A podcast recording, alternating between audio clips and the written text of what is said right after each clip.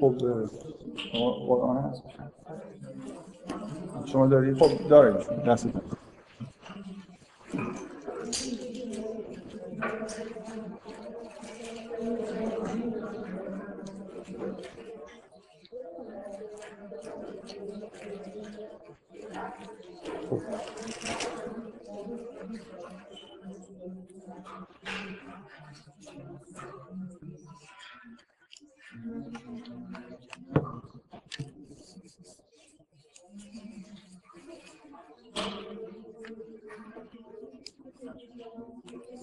خب می‌خوام خیلی مختصر یه اشاره به چیزهایی که تا حالا گفتیم بکنم و بحث رو ادامه بدم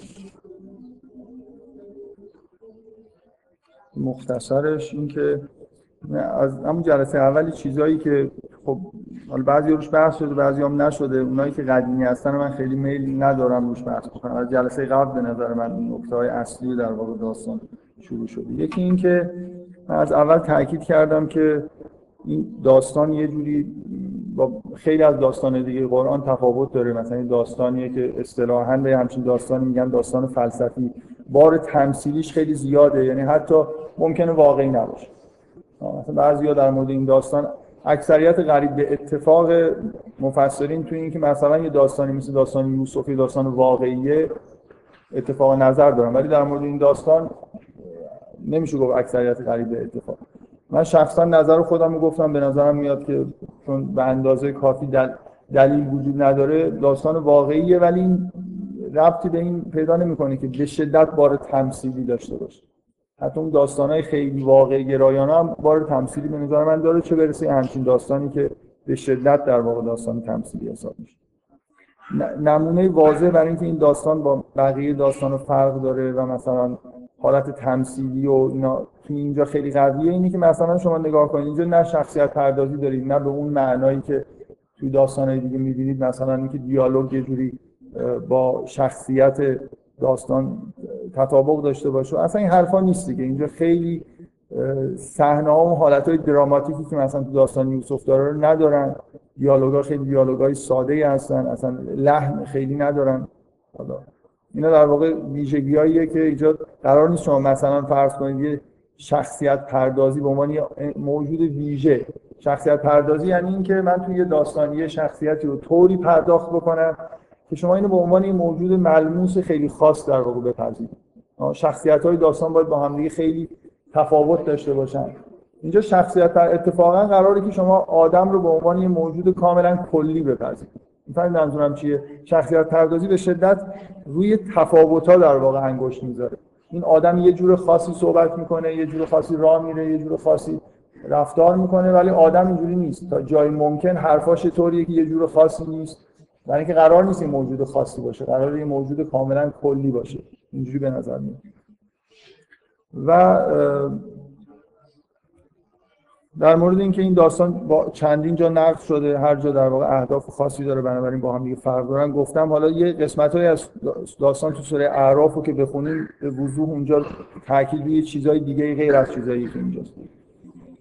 و در مورد اینکه داستان با دیالوگ بین ملائکه و خداوند شروع میشه و اینکه این دیالوگ دیالوگ خیلی معقولی به نظر نمی‌رسه. یعنی ما انتظار نداریم که ملائکه لحن اعتراض داشته باشن. سوالی که حالت اعتراض توش هست نسبت به خداوند داشته باشن. و حتی دفعه دومی هم که مثلا فرض کنید بعد از انباع اینکه آدم خبر میده به ملائکه که اسما چی هستن؟ جوابی که ملائکه میدن باز یه جوری توی خودش در واقع انگار یه حالتی از اعتراض داره. میگن که ما فقط اون چیزی رو می‌دونیم که تو ما یاد دادی. یعنی تفسیر ما نیست. انگار یه چیزی ما می‌تونستیم به اون یاد دادی به ما یاد ندادی و جوابشون اینه دیگه. به جای اینکه در واقع یه جوری برتری آدم رو انگار بپذیرن هنوز دارن مهاجم می‌کنن. یه جوری دلیل ندانستن خودشون رو ذکر می‌کنن. اینکه دیالوگ من دفعه قبل نهایتا این توضیح رو دادم که به نظر من این دیالوگ مناسبتی در واقع داره که در اول داستان اومده. اونم همین ناشیانه بودن دیالوگ به غیر از حالا نکاتی که در مورد هر جزئیاتی که توش هست. اینکه اینکه در واقع من دفعه قبل روی این تاکید کردم که اصلا خلقت انسان در واقع خلقت یه موجودیه که زبان جامع داره یه جوری می‌تونه همه هستی رو بیان بکنه. وقتی شما در واقع داستانی رو دارید میگید که منجر به خلقت موجودی در واقع مقدمات خلقت یه موجودیه که ویژگی اصلیش زبان پیچیده و جامعیه که داره در واقع انگار انسان بهترین ویژگیش اینه که خیلی خیلی خوب در واقع می‌تونه همه چیز رو بیان بکنه. ویژگی که اکثر موجودات حداقل ندارن ملائکه مثلا ندارن. اینکه خیلی خوبه که توی شروع داستان شما یه دیالوگ پیش از خلقت انسان رو می‌بینید دیالوگی که خوب برقرار نمیشه. انگار خود این دیالوگ دلیل موجهی برای اینکه چرا باید انسان خلق بشه. انگار هماوردی که بتونه با خداوند دیالوگ داشته باشه وجود نداره در جهان. انسانی که بعدا در واقع می‌تونه در واقع قابلیت اینو داشته باشه که کتاب قرآن رو در خود قرآن قرآنی مفهوم تکوینی هم هست. یعنی یه چیزی که وجود داره. و بعدا به این به شکل کتاب در واقع نازل شده و این فرم رو به خودش گرفته. جامعیت انسانی که قدرت در واقع زبانی ویژه داره از همینجا در واقع انگار مقدماتش توی داستان داره گذاشته میشه.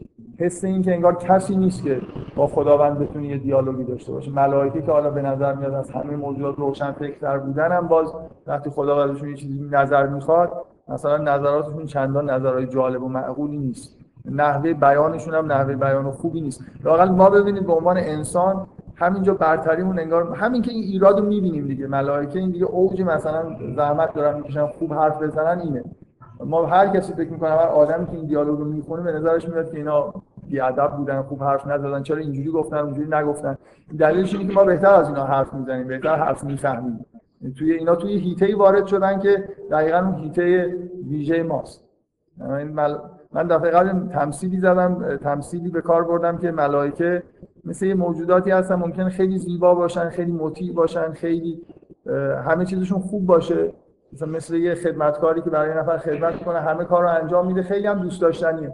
ولی این نظرش رو بپرسید ممکنه نفر خیلی پرت و پلا بگه صاحب نظر نیست. این لزوم ملائکه خورده اینجوری یه خورده در واقع اهل نظر نیستن. نمیشه نظرشون در مورد مثلا خلقت آدم بپرسی. مثلا بپرسی هم برای جوابای خیلی جالبی دریافت نمیشه. این برای من این مقدمه رو مقدمه خوبی می‌دونم با همین این توصیفی که دارم می‌کنم. اینکه داستان در واقع خلقت آدم که داستان خلقت موجودیه که زبان در واقع همه موجودات حساب میشه. داستان در واقع باید دیالوگی شروع میشه که یه نقایصی داره و شاید مثلا این اوج دیگه کلام در قبل از خلقت انسان. بالاترین مثلا موجودات از نظر کلامی که می‌تونستن حرف بزنن شاید ملائکه بودن. آخرش دیگه همینه. مثلا نظرشون رو پرسیدن و یه همچین جوابایی داده شده. من دارم به یه دلیلی میارم که چرا این داستان این دیالوگ در ابتداش جالبه آوردنش. به غیر از اطلاعات زیادی که توی خود این داستان هست مثل چیزهایی که من قبلا گفتم و خیلی روش تاکید دارم اینه که شروع در واقع بیان این که خبر این که انسان قرار خلق بشه و در زمین انسان قرار در زمین قرار بگیره مطرح شدن مسئله شره. قبل از اولین چیزی که شما در داستان خلقت انسان می‌بینید که اینجا یه شری به پا میشه. این چیزی که هنوز هم که هنوز به عنوان مثلا یه مسئله مهم فلسفه دین مطرحه اینکه آدمایی که اعتقاد به خدا دارن باید یه جوری توجیه بکنن که چطور خداوند موجوداتی رو خلق کرده و بعد یه چیزی به اسم شر اینجا وجود داره. من دفعه قبل گفتم بازم تاکید می‌کنم که من به نظر من مسئله شر اساسا مسئله عاطفی صورتبندی های مختلف فلسفی که از مسئله شر میشه به وجود آورد دقیقا بیان نمی‌کنن اون حسی رو که مسئله شر داره. مسئله شر اصولا مسئله فلسفی نیست. ولی بیانهای مختلف شر رو شما می‌تونید با بیانهای مختلف به طور دقیقی سعی کنید تعریف بکنید و هر تعریفی که از شر ارائه بدید و هر جوری که مسئله شر رو ارائه بکنید به عنوان مسئله فلسفی جواب فلسفی هم براش داره این منظورم چیه؟ یعنی اینجوری شما مسئله شر اصولا مسئله فلسفی نیست.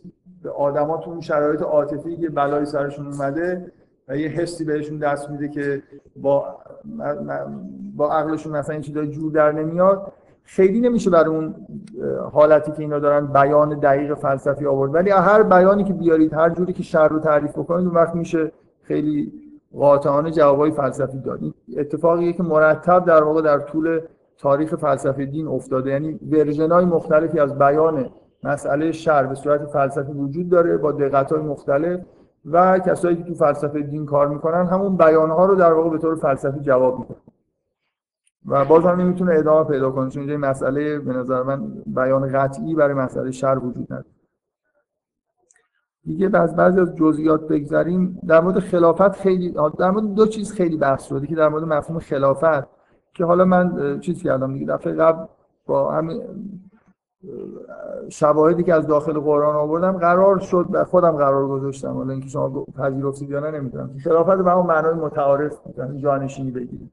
من احساسم اینه که اگه کسی بخواد خلاف این بگه باید دلایل قاطع و خوبی بیاره. اینکه خلیفه دو بار تو قرآن این واژه به کار رفته و هر دوبارش می‌خوره که معنی جانشین بده. و عرب هم به همین معنا به کار میبرده. با ریشه خلیفه هم جور در میاد. حالا اگه یه نفر بخواد بگه معنی دیگه ای داره باید دلیل خوب بیاره دیگه. من حرفم اینه که همین دید متعارفی که عموما دارن همین رو نگه داریم مگر اینکه چیز دیگه ای پیدا بشه. یه نکته که من میل نداشتم در موردش خیلی بحث بشه ولی خیلی بحث و طبیعیش اینه که من دیگه این بحث بازی نکنم ولی می‌خوام یه بار دیگه تکرار کنم. که خلاصه وقتی این دیالوگ داشت برقرار می‌شد بین خدا و ملائکه حیوانات وجود داشتن. واقعا ربطی به موضوع نداره. من, من می‌خوام یه،, یه چیزی بگم یه چیزی به ذهنم رسید. برای خاطر اینکه خود این نکته در واقع شاید از جهاتی آموزنده باشه. من, من می‌خوام یه استدلال بکنم به سود اونایی که معتقدن که حیوانات وجود داشتن.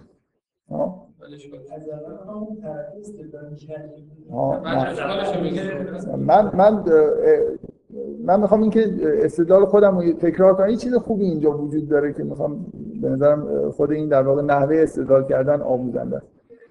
من یه استدلال کردم که مثلا یه جوری نتیجه بگیرم که زمانی که این دیالوگ داره برقرار میشه قبل از اینکه انسان به زمین بیاد و این چیز داره اعلام میشه انگار اون موقع تو زمین هیچ چیزی نیست. هیچ چیز بدی اتفاق نمیفته حداقل حیوانات نیستن. برای اینکه حیواناتی که باشن همدیگه رو می‌خورن بنابراین خونریزی وجود داره توی زمین.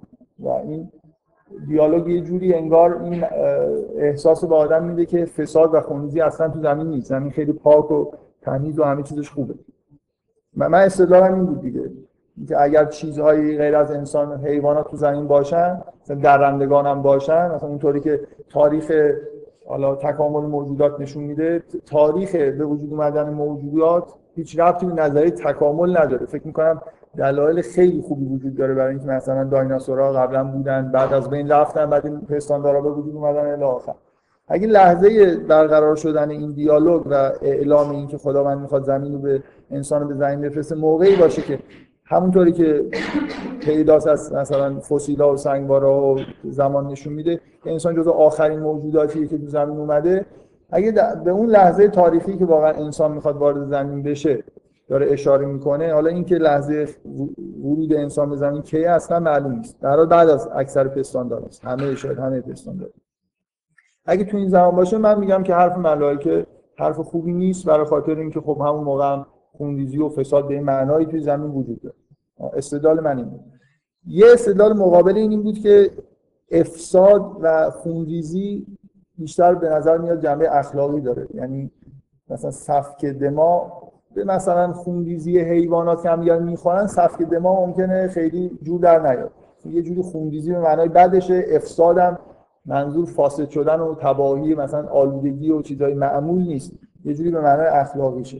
این یه دلیلی بود که در مقابل این چیز آوردم و من می‌خوام یه دلیل دیگه از تو خود متن بیارم. این دلیل خوبی نبود دیگه. یعنی به نظر من دلیل متنی خوبی نبود به دلیل اینکه یه خود همچین چیزه. یعنی از واژه ها واقعا اینکه سفک دما اونجوری که معمولا میگن نیست یه جوری دیگه یه به اندازه کافی دلیل قاطعی نیست. من می‌خوام دلیل متنی بیارم دیگه. خب بگم که یه جوری اون طرفی که قبول ندارم و قوی بکنم.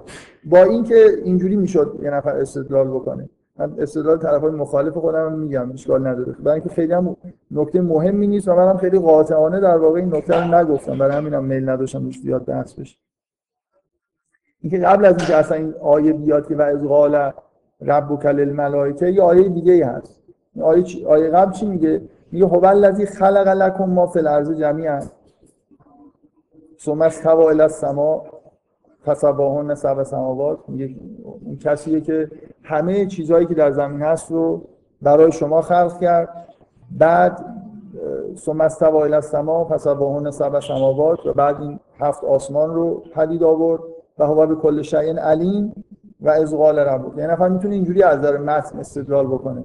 قبلش داره گفته میشه که همه چیزو خلق کردیم مثلا اینجوری شد این اتفاق افتاد یعنی ترتیب زمانی داره. و بعد وقتی که گفتیم که می‌خوایم انسان رو بزنیم بفرست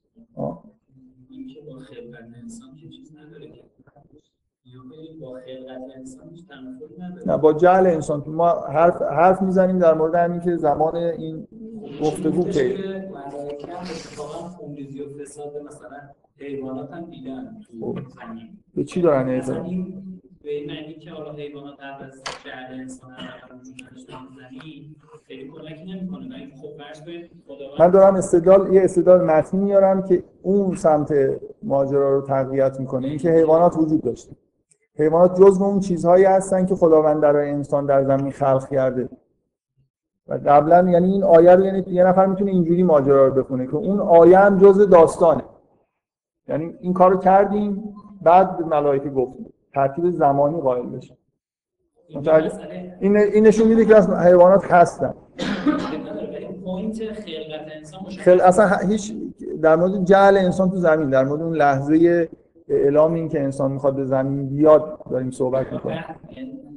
که شما آوردید که قبل از این زمین خیلی پرفکت مثلا آره. من دلیلم این بود. دلیل این شکلی داشتم که اگه حیوانات بودن بنابراین اعتراض به اینکه یک کسی رو می‌خواد بفرستیم اونجا که خونریزی می‌کنه اعتراض به جایی نیست برای خاطر اینکه اونا هم قبلش داشتن خونریزی می‌کردن. یعنی اتفاق خاصی نبود اومدن انسان بزنه خب؟ و حالا می‌خوام بگم یه دلیل متنی که نفر می‌تونه بیاره اینه که بگه که اون آیه هم جزء این داستانه. قاطعانه نمیشه گفت ولی اینکه مثلا در واقع همه چیز سیری که داره بیان میشه اینه که همه چیز رو در واقع این کارا رو کردیم و حالا به یاد بیار اون لحظه ای رو که گفتیم که مثلا می‌خوایم انسان رو وارد این زمینی بکنیم که همه کارش رو انجام دادیم. این یه دلیل متنی برای اینکه یه نفر بگه که همه چیز برای انسان فراهم شده و بعد انسان به زمین اومده و اون دیالوگ در واقع در این لحظه از زمانی داره اتفاق میفته این در واقع استدلال بر مبنای اینه که اون قطعه رو جزء روایت بگیریم روایات از ازغال ربک الملائکه شروع نکنیم. از اون آیه شروع بکنیم روایت رو و بگیم که ترتیب زمانی داره رعایت میشه. یه جور استدلال کردن رو متن. من ببخشید حالا قبل از این من دلیل اینکه اینو گفتم با اینکه نمی‌خوام این موضوع رو باز کنم انتظارم ندارم دیگه روش بحث بشه اینه که من اصولا خوشم میاد که به جای اینکه دلایل از خارج متن آورده بشه سعی کنه از اون متن استدلال بیاره یه چیزی اینه که اگه داستان باشه چرا اینجوری نگاه نمی‌کنیم به مسئله که ممکنه؟ این چیزایی که خدا میگه تو زمین جمعی هم وجود داشته خب، شامل مربوط به اون موقعی که مثلا قبل از جهل انسان بزنیم میگم که استدلال اینه استدلال اینه که روایت از اینجا شروع میشه اولا. خب می‌تونه اینجا حیوانات وجود نداشته باشه. آره من می‌خوام بگم یه احتمال اینو مثلا یه نفر می‌تونه این استدلال بیاره. من نمیگم استدلال قاطع و چیزی رو ثابت می‌کنه. یه نوع استدلال کردن رو متن. اینکه اولا در واقع روایت از اینجا داره شروع میشه مقدمه داستانه و یه جوری ترتیب زمانی هم تو روایت داره رعایت میشه. ما اصولا وقتی که داریم این متن می‌خونیم یه سری در واقع شواهد از من علت این میگم این م...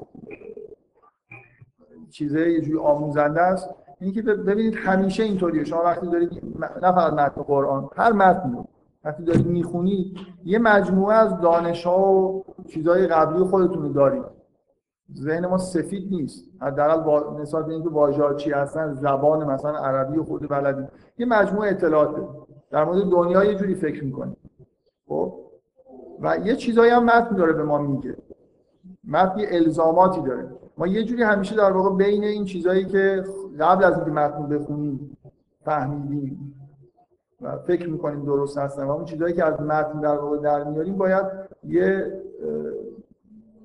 چیزی داشتیم مبادله در واقع انجام بدیم. گاهی ممکنه اونقدر متن روش استدلال قوی بود. من هنوز شخص خودم اون استدلال من برای من اونقدر قوی هست یعنی اونقدر من از اینکه ببینم کفدارا بچه گور خرار می‌خورن. ناراحت میشم و فکر می‌کنم این جزء نشانه های شره و جای اعتراض داره که هنوز اون استدلال به معتبرتر میاد. ولی ممکنه یه دفعه یه نفر بیاد به من نشون بده که نه اصلا گور خرار دوست دارن کفدار اینا رو بخورن و من اشتباه می‌کنم. مثلا این احساس فقط انسان ها هستن که بینشون واقعا واقعا شر به معنای واقعی وجود داره. بعد خب من اون استدلالم از بین میره و این استدلال متنی ممکنه خیلی برای من چیز باشن قانع کنن کاملا موجه باشن.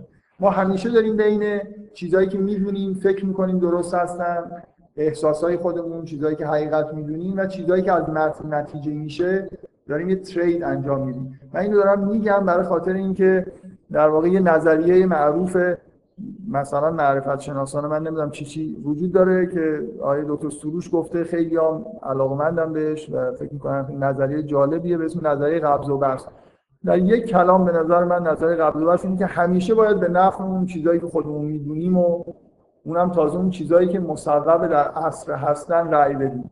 مثلا یه جوری انگار این متن هیچ الزاماتی نداره. نه متن قرآن هر متنی خلاصه یه چیزی داره میگه. بنابراین با هر نوع حقیقت پیشینی که تو ذهن من هست نمی‌دونم حقایق اصلی راحت سازگار نمیشه.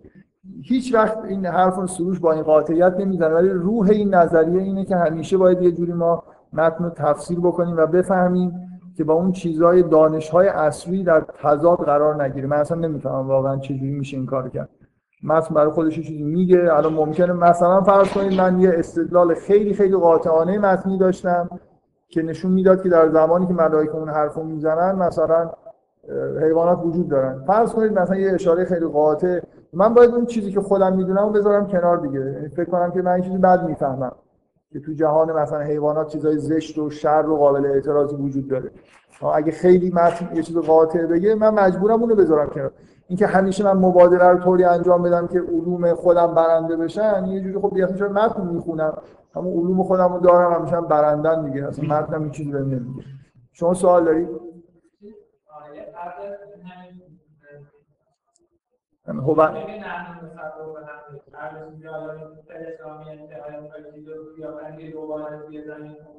دوباره نمی‌دونم دوباره اگه دوباره می‌گفتن خیلی فرق می‌کرد. خب اینو در موردش بحث کردیم دیگه توی کلاس. نبودید احتمالا. خب چون بازم نکته مهمی نیست. یه دلیل من چیزم در واقع واقعا متوجه چرا این حرف رو زدم دیگه. اصلا خود موضوع اصلا به نظرم مهم نیست. اگه واقعا همتون رأی بگیرید اگه می‌خواید که قبلش حیوانات می‌زنیم وارد من حرفی نکنم اینقدر برای من بی تفاوت حاضرم به رأی بذارم. نه من واقعا این جلسه که گفتم برای خاطر این نکتهش که حالا هست یا نیست نبود. برای اینکه مثلا کسی این دلیل نیاورد. به نظر من اگه یه نفر می‌خواست پیگیرانه بره دلیل از متن بیاره این این دلیل قوی تر از اینه که بگیم افساد نمی‌دونم معنیش اونجوری نیست اینجوریه. حالا شما این دلیل دیگه هم بیار ولی دیگه اینو من من اینو در واقع برای مطرح کردم. من اینو گفتم برای خاطر اینکه این خیلی مهمه که شما همیشه وقتی دارید متن می‌فهمید بدون اینکه دست خودتون باشه به خیلی چیزای علومی که توی ذهنتون هست رجوع می‌کنید برای فهمیدن متن. ولی متن هم حرف داره برای خودش. با بعضی از چیزایی که من از جهانی می‌فهمم ممکنه سازگار نباشه. یعنی با همیشه احتماله. نه من چیزی رو از متن قاطع می‌فهمم از جهان می‌فهمم. ولی اینکه همیشه یه نظریه ای داشته باشم که به من توصیه بکنه. تو همیشه چیزایی که مربوط به علوم اصل و چیزای خارج از متن هستن رو ترجیح بده و اینو یه جوری نرم در واقع بفهم که قابل تطبیق باشه. من نمی‌دونم یعنی واقعا احساس می‌کنم متن اینجوری کاملا کاربرد خودش از دست خب خیلی ممنون. خب. نه دیگه رأی هم رأی هم نگید خب اولین در اولین نکته مهم داستان به نظر من اشاره به مسئله شره. بنابراین یه جوری این انتظار به وجود میاد قبول دارید این انتظار به وجود میاد که این داستان یه جوری می‌خواد جواب مسئله شر رو بده. ملائکه اعتراض کردن خداوند یه کاری کرد عملا بهشون یه چیزی نشون داد. یعنی در واقع مسئله اینجوری داره پیش میره که خداوند داره جواب این اعتراض میده که علیرغم اینکه یه جواب مسئله شر که معمولا جواب فلسفی این تیپی اینی که ثابت می‌کنن که اصلا شر وجود نداره. میگن یه تعریف از شر ارائه بده هر کسی میاد تعریفی از شر ارائه میده معمولا حرفی میشه که این چیزی که تو میگی به این شکلی که فکر مثلا وجود نداره. مثلا اگه می‌خوای بگی که شر عدم تعادل توی نمی‌دونم طبیعت خب هم چیزی وجود نداره. مثلا همه چیز در واقع یه جوری با قوانین داره پیش میره و همه چیز یک دست توی طبیعت. اینکه ما یه قسمتش رو جدا بکنیم اسم اینو بذاریم شر و ببینید فیزیکی فکر کنیم بعضی از وقایع فیزیکی شرن بعضیاشون خیرن یه جوری مثل آدمای حالو باید همچه حرفی بزنن. همه چیزایی که طبیعت اتفاق میفته طبق قوانینی که بر ذرات و اینا دارن حکم فرمایی می‌کنن اتفاق میفته دیگه دیگه اینکه من یکی خوشم میاد مثلا مثلا اون تیر اگه بخوره به اون یکی مثلا از من ممکنه بخوره به سنگ طبق قوانین فیزیک خورده این شر نیست. ولی اگه بخوره به من مثلا شر. اینکه من سیستم مثلا حیاتی هم خراب میشن این طبق قوانین فیزیکیه. یعنی برجسته کردن یه چیزهایی که اینا بدن اینا خوبن اینا خیلی چیز دیگه. یعنی وارد کردن یه جوری دیدگاه انسانی توی نگاه کردن به طبیعت معمولا جواب مثلا فلسفی مسئله شر رو میشه اینجوری داد. که شما اصولا شر رو نمی‌تونید یه جوری تعریف بکنید میگم واقعا تعریف درستی از شر نمیشه ارائه کرد. یعنی یه تلاشه هر حال هر جوری که ارائه بکنید معمولا جوابش اینه از نظر فلسفی که این چیزایی که میگی یا اینی که تعریفی که ارائه می‌کنی منطبق بر اون چیزی که ما بهش میگیم شر نیست. مثلا هر چی که بگن معمولا یه چیزای شر رو شامل نمیشه و خیلی چیزای خوب رو شامل میشه. و اگه یا اینکه اگه تعریف ارائه بکنی اینجوری میشه. جواب دوم این که اصلا این چیزی که میگی واقعا وجود نداره. نمیشه اسمشو شر مثلا گفت که چیز بدیه. به معنای واقعی کلمه. چون با یه مثلا مصالح دیگه ای که توی جهان هست و خیرهایی رو باعث میشه مثلا یه جوری در واقع از اونا نتیجه شده. و با یه دیدگاه دیگه میشه گفت خیلی خوبه. من می‌خوام بگم که اینجا جواب خداوند این نیست که نه اونجا اصلا اونجوری که شما فکر می‌کنید شری به وجود نمیاد. اینکه اون چیزی که شما می‌بینید و احساس می‌کنید چیز خوبی نیست اون درسته. جواب اینجوریه دیگه. ولی یه چیز دیگه من نشونتون میدم که اینو شما نمی‌دونید. یه چیز دیگه ای هست در کنار اون ظواهری که شما می‌بینید که این خیلی خیلی چیز مهمتریه و این در واقع جواب اینه که چرا اونا رو میشه تحمل کرد یه جوری. به هر حال یه چیز غیر قابل تحملی به نظر میاد که من اینجوری می‌فهمم که از این چیزا در واقع معنی این نکته ای که ذکر میشه در جواب ملائکه این نیست که اون چیزی که شما میگید بد نیست یا اصلا وجود نداره. اینه که یه چیز خیلی خیلی خوبی وجود داره که در واقع جواب شماست و قانع کننده هم هست برای ملائکه که یه ویژگی خاصی این موجود پیدا می‌کنه داره که در واقع میارزه به اینکه اون چیزها وجود داشته باشه. می‌خوام بگم یه خود با جواب معمولی فلسفی فرق. خب اولین نکته مسئله شر این انتظار رو داریم که یه جوری این داستان می‌خونیم در مورد مسئله شر اطلاعات بهمون بده. و اولین نکته در واقع ذکر شده در مورد انسان هم به نظر من خیلی خیلی مهمه اینکه اولین جایی که حرف از خلقت انسانه دلیل خلقت انسان اینه که همین یه جمله است. و علم الادم اسماء کلا. اینکه به آدم همه اسما رو یاد داد اینکه انسانی موجودیه برخلاف مثلا ملائکه و خیلی موجودات دیگه اینکه می‌تونه همه همه اسما رو یاد بگیره. اولا مسئله علمیه با مسئله تعلیم هست ثانیا به زبان ربط داره چون مسئله تعلیم اسماء و بعدم اینکه اینجا مسئله جامعیت داشتنه. یعنی موجودات دیگه هستن که علم دارن بعضی از اسما رو می‌دونن ولی اینجا مسئله اینه که انسانی موجود خاصیه که همه اسما رو یاد می‌گیره. من دفعه قبل گفتم که این اسما رو اسما الهی بدونیم یا اسامی همه اسامی بدونیم به معنایی خیلی فرق نمی‌کنه. اونایی که میگن این اسما اسما الهیه معمولا حرفشون این است که همه اسمای دیگه هم اسم خدا هست. بنابراین خیلی تفاوتی نداره انحصار منحصر کردنش. و من معمولا اینجوری بحث رو ادامه میدم که اینا به طور ویژه اسماء الهی هستن. اکثر مفسرین هم نظرشون همین. خب بذارید من اولین نکته جدید رو بگم. خیلی دفعه قبل چیزایی گفتم و حالا نمی‌دونم. آخرای جلسه دیگه خیلی از روی این متنم چیز نکردم به ترتیب نگفتم. یادم نیست دقیقا چیا رو گفتم و چیا رو نگفتم. و چیزی که خیلی مهمه این مسئله آه. یه, یه نکته که دفعه قبل گفتم می‌خوام دوباره یه چیزی بهش اضافه بکنم. اینی که به غیر از اینجا که حرف از خلقت انسانه و بلافاصله مسئله زبان در واقع انگار داره مطرح میشه یه جای دیگه هم تو قرآن نشونتون دادم که اونجا هم همینطوره. شروع سوره الرحمن وقتی حرف از خلقت انسان می‌زنه بلافاصله الرحمن علم القرآن خلق الانسان علمه البیان. بازم مسئله بیانه دیگه. انگار اولین مهمترین ویژگی انسان اینی که علم داره علم به بیان داره. در واقع یه جوری باز هم مسئله زبان. باز من بعدا یادم اومد که اینم یه تایید دیگه. آیه های اول سوره علق. اولین آیه هایی هست که به اجماع همه مفسرین نازل شده به پیغمبر. میگه اقرا بسم ربک الذی خلق. خلق الانسان من علق. اقرا و ربک الاکرم الذی علم بالقلم. علم الانسان ما لم یعلم. چند همش حرف از علم قرائت و قلم حتی. اسم. مثلا کل این واژه ها رو بشمارید. ببینید چند تاش اینجوریه. سه چهار بار حرف از تعلیمه. این چیزی که حرف از انسان که میشه بلافاصله مسئله. مسئله خواندن نوشتن و علم داشتن اسم. اینا چیز اینا دنیای در واقع اصلی انسان دیگه.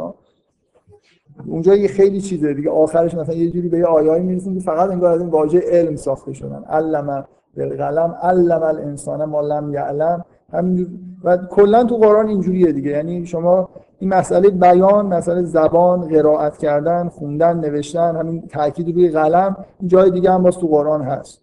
اینکه حالا همه اینا یه جوری ما به ازای تکریمی دارن ولی در مورد انسانی اتفاق خاصی افتاده. من اینو از این جهت روش خیلی تاکید می‌کنم که جهتش رو بگم. مناسبتی هم داره که حالا یه بگذاریم. حالا از این جهت من روش خیلی تاکید می‌کنم. فکر من همیشه یه مشکلم اینه که این چیزهایی که ما بهش توی به اصطلاح علوم و سنتی که کلا بهش میگیم سنت اسلامی چقدر اسلامیه واقعا؟ مثلا فلسفه اسلامی چقدر اسلامیه؟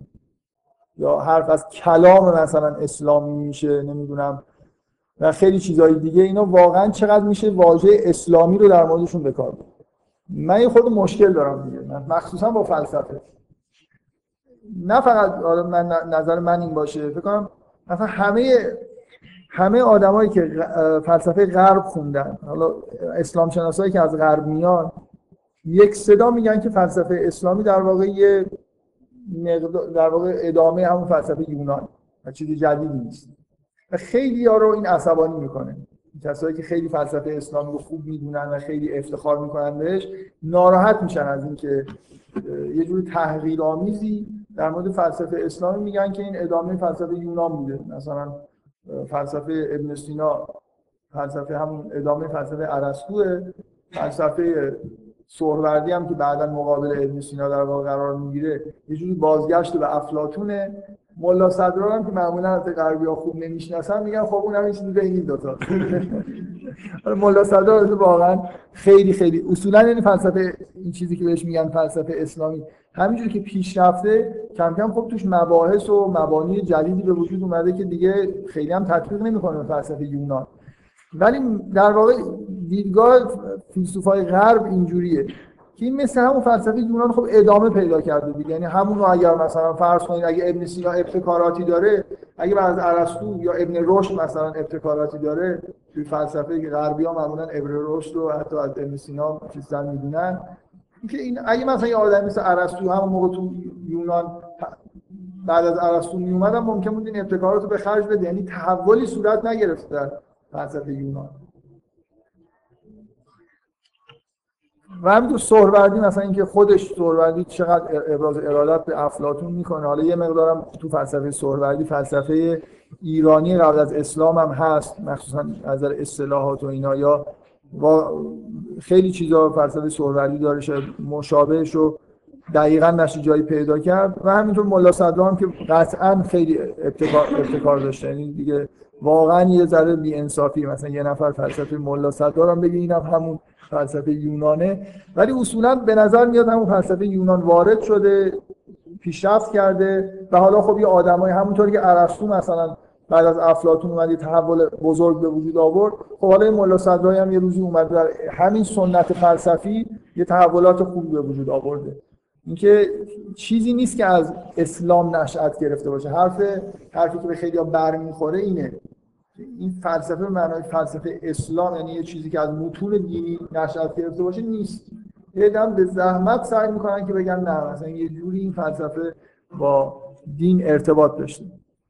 من من خودم شخصا جزو آدمایی هستم که متاسفانه خیلی خیلی خیلی زیاد معتقدم که پس چیزی که بهش میگیم فلسفه اسلامی خیلی به اسلام ربط نداره. یعنی همون در واقع فلسفه یونان اومده. خب سوالایی که اینجا مطرح بوده بعضی از پرسش ها فضای فضای اسلامی بوده ولی روش ها مقول بندی ها نوع نگاه نگاه فلسفه یونانه. یعنی همون سنت منتها خب این سنت وارد یه عرصه جدیدی شده. جواب سوالایی رو باید می‌داده که قبلا تو یونان مطرح نبوده. کلام اسلامی فلسفه اسلامی اینا به شدت تحت تاثیر همون سنت فلسفه یونان هستن.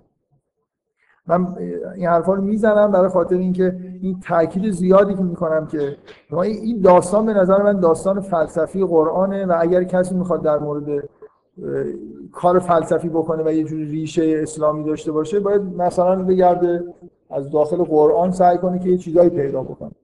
من, من این رو می‌خوام به عنوان یه نمونه خیلی خاص ذکر بکنم که هر جای حرف از انسان هست به عنوان ویژگی اصلی مهمترین انگار نکته که در مورد انسان هست حرف از زبانه.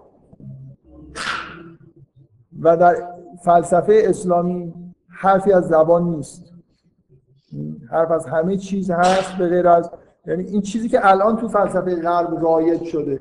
اصلا فلسفه قرن بیستم در واقع یه جوری فلسفه زبان شده یعنی کم کم فلاسفه غربی اینو متوجه شدن که چقدر زبان چیز مهمیه و مهمه تو بحث های فلسفی مهمترین چیز بحث کردن در مورد خود زبانه. یعنی ابزار خیلی شفافی نیست. ما لازمه مثلا حدود سقولش رو بشناسیم. اینکه در انسان شناسی و فلسفه یه جوری مرکزیت به زبان باید داده بشه این چیزی نیست که ما تو فلسفه اسلامی حتی نزدیک شده باشیم بهش. به زبان اهمیت داده باشیم. مثلا سعی بکنیم که یه جوری به عنوان موضوع فلسفی حداقل زبان انسان رو در موردش به عنوان موضوع بحث بکنیم. اصلا این حرفا نیست. یعنی نه زبان شناسی توی محدود اسلام پیشرفت خاصی داشته به از در حد مثلا فقه اللغه و اون چیزایی که قبلا هم در واقع وجود داشت. نه هیچ تحولی در واقع به نظر من به وجود نیامد شما حتی جواب مسئله شر هم اگر توی فلسفه اسلامی می‌بینید شبیه جوابایی و صورتبندی که توی یونان وجود داشته. اینجوری نیست که حداقل بگیم تو قرآن یه متنی وجود داره اینجا مسئله شر مطرح شده و اینجوری در موردش بحثی صورت گرفته. یا حداقل ببینید به این شک بکنیم که اگر طریق فلسفه یونان اساسش اینه دیگه که راه رسیدن به حقیقت اینه که از منطق و همون معنایی که حالا مثلا ارسطو میگه پیروی بکنیم تفکر انتزاعی و قیاسی داشته باشیم. مقولای انتزاعی داشته باشیم بعد توش سعی کنیم جهان رو بیان بکنیم استدلال بکنیم. همین که قرآن این کارو نمی‌کنه فلاسفه اسلامی رو به شک نمیندازه که این راه راه خیلی خوبی نیست. من فکر کنم غرب نهایتا بعد از سالها که سرش به در دیوار زد بعد از 2000 سال به این نتیجه رسید که این راه راه خوبی نیست. اصولا الان هم شما متون فلسفه رو ببینید دیگه شبیه متون فلسفه 200 سال پیش هم نیستن. خیلی انتظایی نیستن خیلی با استدلال قیاسی کار نمی‌کنن خیلی شهودی تر شدن. یا کم کم شما می‌بینید فلاسفه داستان می‌نویسن. یا مثلا نیچه به عنوان یه فیلسوف متن ادبی می‌نویسه. واقعا یه روزی کل فلسفه نیچه حتی ارزشش رو یه, یه نف... شما همین الان فلسفه نیچه رو صفر بدونید از نظر محتوای فلسفی. ولی هیچکی نمی‌تونه منکر ارزش ادبی آثار نیچه بشه. یعنی حداقل آثار ادبی خیلی قدرتمندی ایجاد کرد. من یه بار فکر کنم تو کلاس اینو گفتم. یکی از بهترین ترجمه های تاریخ ایران ترجمه چنین گفت زرتشت نیچه است. آشوری ترجمه کرده. و اون متن اینقدر قوی بوده و این ترجمه اینقدر خوب بوده که ما الان یه چیزی توی زبان فارسی داریم که میگن نصر نیچه ای نصر شبیه در واقع ترجمه به نظر واقعا نشون نشون میده اینقدر اون نصر نصر نیچه نصر قویه که از ترجمهش مثلا به زبان فارسی هم یه جوری یه نصر جدید در واقع توی زبان فارسی به وجود اومده. یه جوری یه حالت خاصی داره. اینکه نهایتا فلاسفه به نظر من رسیدن به این نتیجه که خیلی اونجور در واقع مثل ارسطو یا مثل حتی اسپینوزا بحث کردن به نتیجه خوبی نمی‌رسه. سنت به شدت در واقع شکسته شده. خب اگه قرار بود توی این منطقه اسلامی فلسفه خوبی به وجود بیاد که فلسفه اسلامی حساب بشه من فکر می‌کنم نباید صورتش اونقدر در واقع صورت قیاسی و منطقی می‌شد. باعث یه جوری نزدیکتر به همین متون دینی خودمون باشه. در همین عرفان اصولا عرفان اسلامی بار اسلامیش خیلی بیشتر از فلسفه است. فلسفه اسلامی. فلسفه اسلامی خیلی بیگانه است با این چیزهایی که ما توی محدود متون دینی می‌بینیم. در حالی که حداقل عرفایی بودن که خیلی بحثایی که می‌کردن می‌بینید به راحتی عرفا مثلا مخصوصا اون معروف ترینشون ابن عربی مرتب توی آثارش از آیات قرآن کمک می‌گیره. انگار که داره استدلال می‌کنه. این که اصلا این داره فلسفه میگه یا عرفان یا اینکه داره تفسیر قرآن میگه خیلی همچین نمیشه تشخیص داد که کدوم یکیش به اون که میچربه که مرتب از متون دینی توی حرفاشون استفاده می‌کردن. حالا من اینو گفتم برای اینکه من فکر می‌کنم این داستانی که جلو خودش بذاره باید متوجه بشه که زبان چیز مهم زبان انسان چیز خاصه چیز مهمه و نمیشه آدم به انسان شناسی و به بحث‌های فلسفی بپردازه و حرفی از زبان نزنه. خب بذارید من اولین چیز حالا دیگه چیز تکراری نمیگم مگر اینکه همینجوری که میریم جلو. مثلا انتقال اطلاعات مثلا از یادم به یادم مثلا حرف زدن مثلا زبان. ما این ویژگی رو داره که یه جوری شامل یعنی اون چیزی که توی زبان انسان هست اینه که ما می‌تونیم برای به طور اختیاری حتی به یه چیزهای نام بدیم و بعد یه چیزهایی رو در مورد این جهانی که در واقع می‌بینیم بیان بکنیم. زبان زبان نه. نه. در اینجا ببینید حرف در مورد اسمه در مورد زبان به همون معنی فرمالشی که ما می‌شناسیم. من اینجوری می‌فهمم. حرف از چیز نیست. حرف نکته یه نکته اساسی زبان ما همینه. من می‌تونم یه چیزی رو به تو گزارش بدم. یه حقیقتی رو که فهمیدم رو با یه طریقی در واقع بیان بکنم که به کسی دیگه گذار اولین کاری که آدم کرده بعد از اینکه این بحث داره میشه اینه که گزارشی از اسماء الهی برای ملائکه برده. خبرشون داده. با زبان با زبان بدن نمی‌دونم این ویژگی های خاصی که همه موجودات دارن و به معنای زبان حساب میشه نمیشه همچین کارایی کرد. نمی‌تونی گزارشی از چیزایی که بلدی داره دیگران به خوبی عرضه بکنی. همه موجودات زبان دارن. حتی تو قرآن اینجوری برمیاد. هیچ موجود بدون زبان نداره. ولی اینکه این زبان چقدر جامعیت داشته باشه چقدر کارایی داشته باشه این مسئله است. در مورد انسان اتفاق خاصی افتاده. یه زبان جامع داره. مثلا همه اسماء رو می‌تونه در واقع شامل بشه. همه حقایق رو چیزایی که می‌فهمه رو می‌تونه بیان بکنه. که ما ما اینجا در واقع با یه زبان فرمال در این چیزایی که الان دارم میگم من می‌خوام روی این تاکید بکنم. من من احساسم اینه که هر چقدر بیشتر بفهمیم زبان چیه چیزای بیشتری از این متن می‌فهمیم. مثلا ممکنه یه حل خیلی خوب و قشنگ و قاطع یه نفر با توجه به درک خوبی که از زبان پیدا می‌کنه در مورد مسئله شر بتونه ارائه بکنه. به نظر من این داستان نتیجه میده مسئله شر یه جوری به مسئله زبان ربط داره مثلا فرض کنید من با توصیف خیلی دقیقی از زبان بتونم اینو برای شما بیان بکنم که چرا نمیشه یه نفر زبان جامعه داشته باشه و بعد اون خونریزی و فساد به وجود نیاد. یعنی اون لازمه وجود این زبان. بنابراین نمیشه تصور کرد. اعتراض بعدی ملائکه قبول دارید می‌تونه این باشه. خیلی خوب. خیلی موجود خوبیه که مثلا اسما رو یاد می‌گیره و می‌تونه به ما هم گزارش بده. ولی حالا اگه اینجوری میساختیش که مثلا خونریزی و فساد نکنه بهتر می‌شد دیگه این اعتراض بعدی. چرا اینو حالا اینجوری ساختی که اینقدر آدم بکشه؟ این موجودی درست کن که مثلا زبان همه چیز رو یاد بگیره به ما هم خبر بده. اینا اینا قسمت های خوبشون قسمت بعدش هم نداشته باشه. به نظر من از این داستان اینجوری برمیاد که نمیشه دیگه. اگه می‌شد اعتراض ملائکه جواب داده نشده بود. یعنی توی توی یادگیری زبان توی این ویژگی زبان انسان چیزی وجود داره که ربط داره به اون مسائلی که قبل عنوان شر ذکر شد. بذار من یه خورده من همیشه میل دارم بین چیزی که از متن نتیجه میشه با چیزی که از چیزایی که خودمون می‌دونیم نتیجه می‌گیریم یه خورده تفکیک قائل بشیم. یعنی جایی که من الان می‌خوام یه چیزایی در مورد زبان مثلا بگم که اینا چیزایی که من در مورد زبان می‌دونم. ممکنه صد سال دیگه خیلی خیلی دقیق همه چیز زبان بشر رو بدونیم. الان خیلی در مورد زبان خوب نمی‌دونیم. مخصوصا اینکه روانشناسا خیلی به زبان اهمیت ندادن.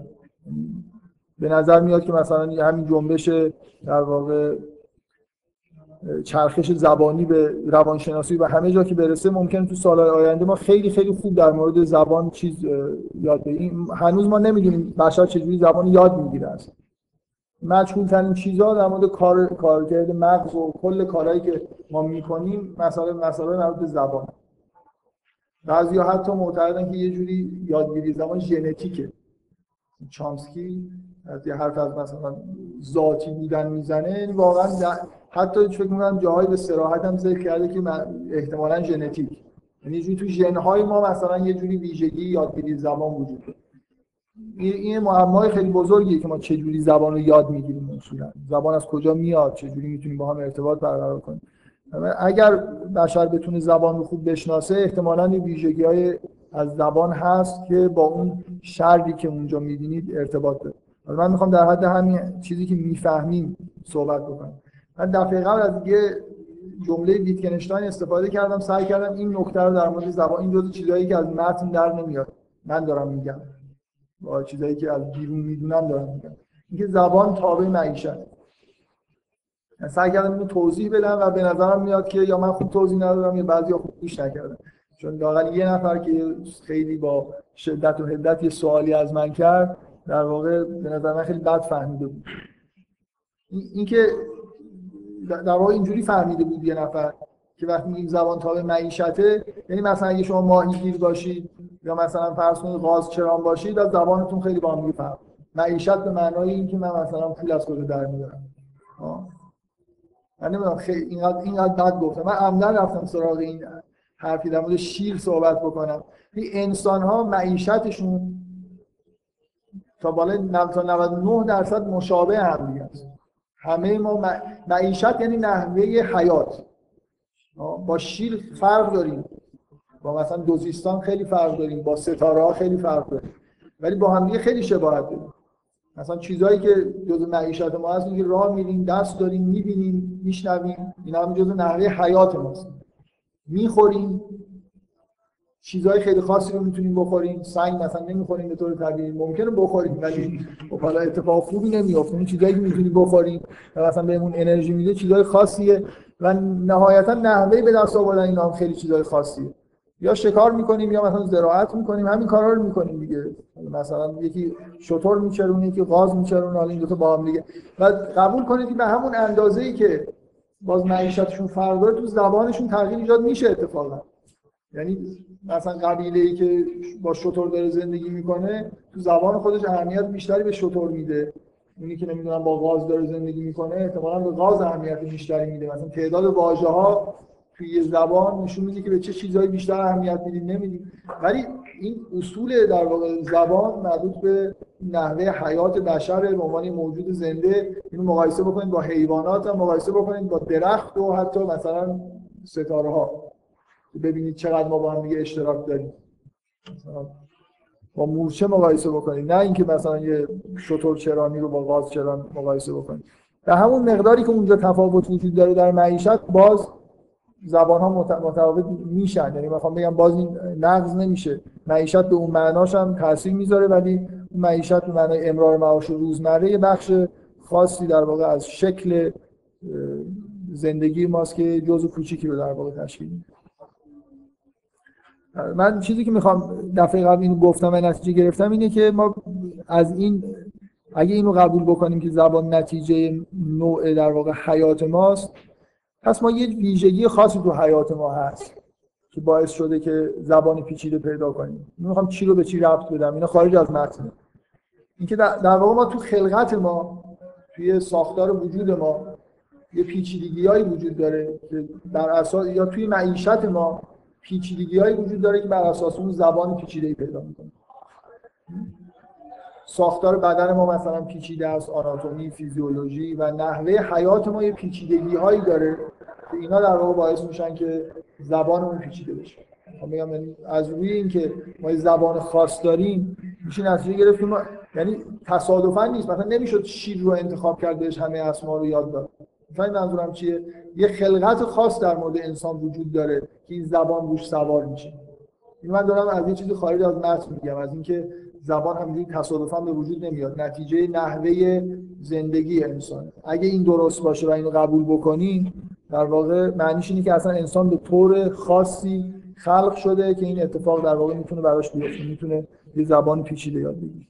اون ویژگی که توی زبان ما هست دقیقا من حالا امروز بیشتر در واقع روی این می‌خوام بحث بکنم. اون بچه در واقع بیان سمبولیک زبان ماست دیگه. ما, ما یه نظام خیلی فرمال داریم که می‌تونیم بر اساس این نظام روی هر چیزی که می‌خوایم اسم بذاریم بعد گرامری وجود داره به طور دلخواه می‌تونیم سری گزاره تولید بکنیم.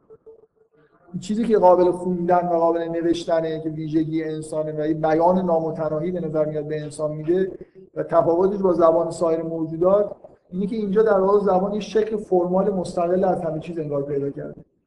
حتی می‌خوام بگم این این نوع این چیز فرمال می‌تونه در واقع به چیزهایی که نیست اشاره بکنه. این حرف منو یه خورده قبلا یه بار در موردش صحبت کردم باز می‌خوام در واقع تاکید بکنم. زبان ما این ویژگی رو داره که من می‌تونم یه چیزی که وجود ندارم اسم بذارم و می‌تونم با این گزارهای بی‌معنی درست بکنم. من دفعه قبل مثالی زدم که مثلا یه شیر می‌تونه یه صدای از خودش در بیاره که اشاره داشته باشه به اون مثلا حالت خستگی عضلانی خاصی که برای شیرها در یه مواقع خاصی دست میده. ولی قبول دارید که شیره نمی‌تونه بگه که من اون حالت رو ندارم می‌دونی منظورم چیه؟ زبان اصولا زبان حیوانات این الان جز اعتقادات زبان شناساست حیوانات نمی‌تونن مثلا مثل انسان به راحتی که ما نفی می‌کنیم نفی بکنن. در مورد چیزی که نیست صحبت بکنن. می‌تونن احساس خودشون رو یه بار جلسات اول در مورد یه ملخی که زبانش رو ادعا می‌کنن به اصطلاح رفتارشناسای حیوانات ادعا می‌کنن که زبان یه ملخی رو کاملا فهمیدن. چهار تا چیز میگه. توی کتاب این چهار تا نوشته. مثلا یکیش اینه که مثلا زندگی چقدر خوبه. یکیش اینه که با هم بودن چقدر خوبه. چیزی رو داره بیان می‌کنه چیزی رو داره بیان می‌کنه که هست و داره احساس می‌کنه. نمی‌تونه بگه مثلا یه روزی مثلا غمگینه بگه زندگی مثلا چقدر امروز بده مثلا. دیروز چقدر خوب بود امروز چقدر بده. زبان ما ویژگی خاصی داره. اینکه ما می‌تونیم در مورد چیزهایی که نیست صحبت بکنیم.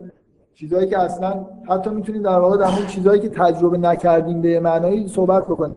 به نظر میاد که بقیه موجودات خیلی در همون هیته تجربه خودشون به طور خیلی محدودی در واقع بیان می‌کنن. انسانی که واجد زبانی شده که خیلی خیلی می‌تونه در واقع به طور بیان به بیان سمبل میشه باش کتاب نوشت. اینکه سمبل های وجود دارن من می‌تونم بنویسم. بیان کردن من نه فقط به شکل صدا در آوردن به طور سمبولی که صرف در بیاد یعنی یه علائمی رو اختراع بکنم اینا قرار بشه که یه چیزهایی رو نشون بدن. بعد واژه های خودم رو بنویسم و بعد شروع کنم به جمله سازی و روی کاغذ بیارم همه چیزو. من فکر می‌کنم موجودات دیگه اصولا حتی اگه توانایی های فیزیولوژیکش و آناتومیکش رو داشته باشن اصولا از زبانی به یه حالت پیشرفته رسیده باشن که بتونن بیان سمبولیک بهش بدن. من باز به عنوان یه چیزی که خارج از متن دارم میگم. یعنی از چیزی که در مورد زبان می‌دونیم یه مهمترین ویژگی زبان انسان این ویژگی های سمبولیکشه. که ما می‌تونیم سمبل ها رو جای چیزهایی که حس می‌کنیم که ضرورت داره که نام بگیرن نام گذاری بکنیم سمبل به قرار بدیم و بعد اینا رو نه فقط بیان بکنیم با زبان می‌تونیم حتی بنویسیم. ویژگی نوشتار ویژگی خاصیه. اینکه نهایتا هم اون ویژگی خاص انسان که قرآن در واقع به تبدیل نوشتار شده یه جوری به دست ما رسیده اینکه وجود انسان به نظر میاد با این قرآن ارتباط خیلی نزدیکی داره. اینکه این نوشتار هم در واقع ویژگی خیلی خاص زبان انسان. خب من در مورد زبان دارم صحبت می‌کنم. یه خودم امروز چیزم نمی‌دونم قبل چیا رو گفتم چیزم نیمه کار مونده می‌خوام یه،, یه چیزی بگم که در واقع جواب اون شبهه مرد سالارانه ای که مطرح کردم بدم. و فکر می‌کنم همین چیزش اینجا هست یعنی میشه الان در موردش صحبت من می‌خوام یه یادآوری بکنم که اونایی که حالا بودن یا حالا اگر بعدا مثلا گوش کردن یه موقعی توی کلاس که در مورد واژه شناسی بحث می‌کردیم. من یه تفکیک زبان شناسی خیلی خاص رو در مورد واژه گفتم در مورد معنی واژه. دو تا اصطلاح معروف وجود داره توی زبان شناسی. sense در مقابل reference. sense رو ترجمه می‌کنم مثلا معمولا فکر می‌کنم مفهوم reference و مصداق یا مرجع. حالا هر کتاب نگاه کنید معمولا یه جوری خیلی چیز نیست. اصطلاح مشابه هم دیگه نیست. مثلا ممکنه یه جایی مصداق و جای sense حتی ببینید یا تعجب نکنید. حالا در همین من از این دو تا کلمه sense و reference استفاده می‌کنم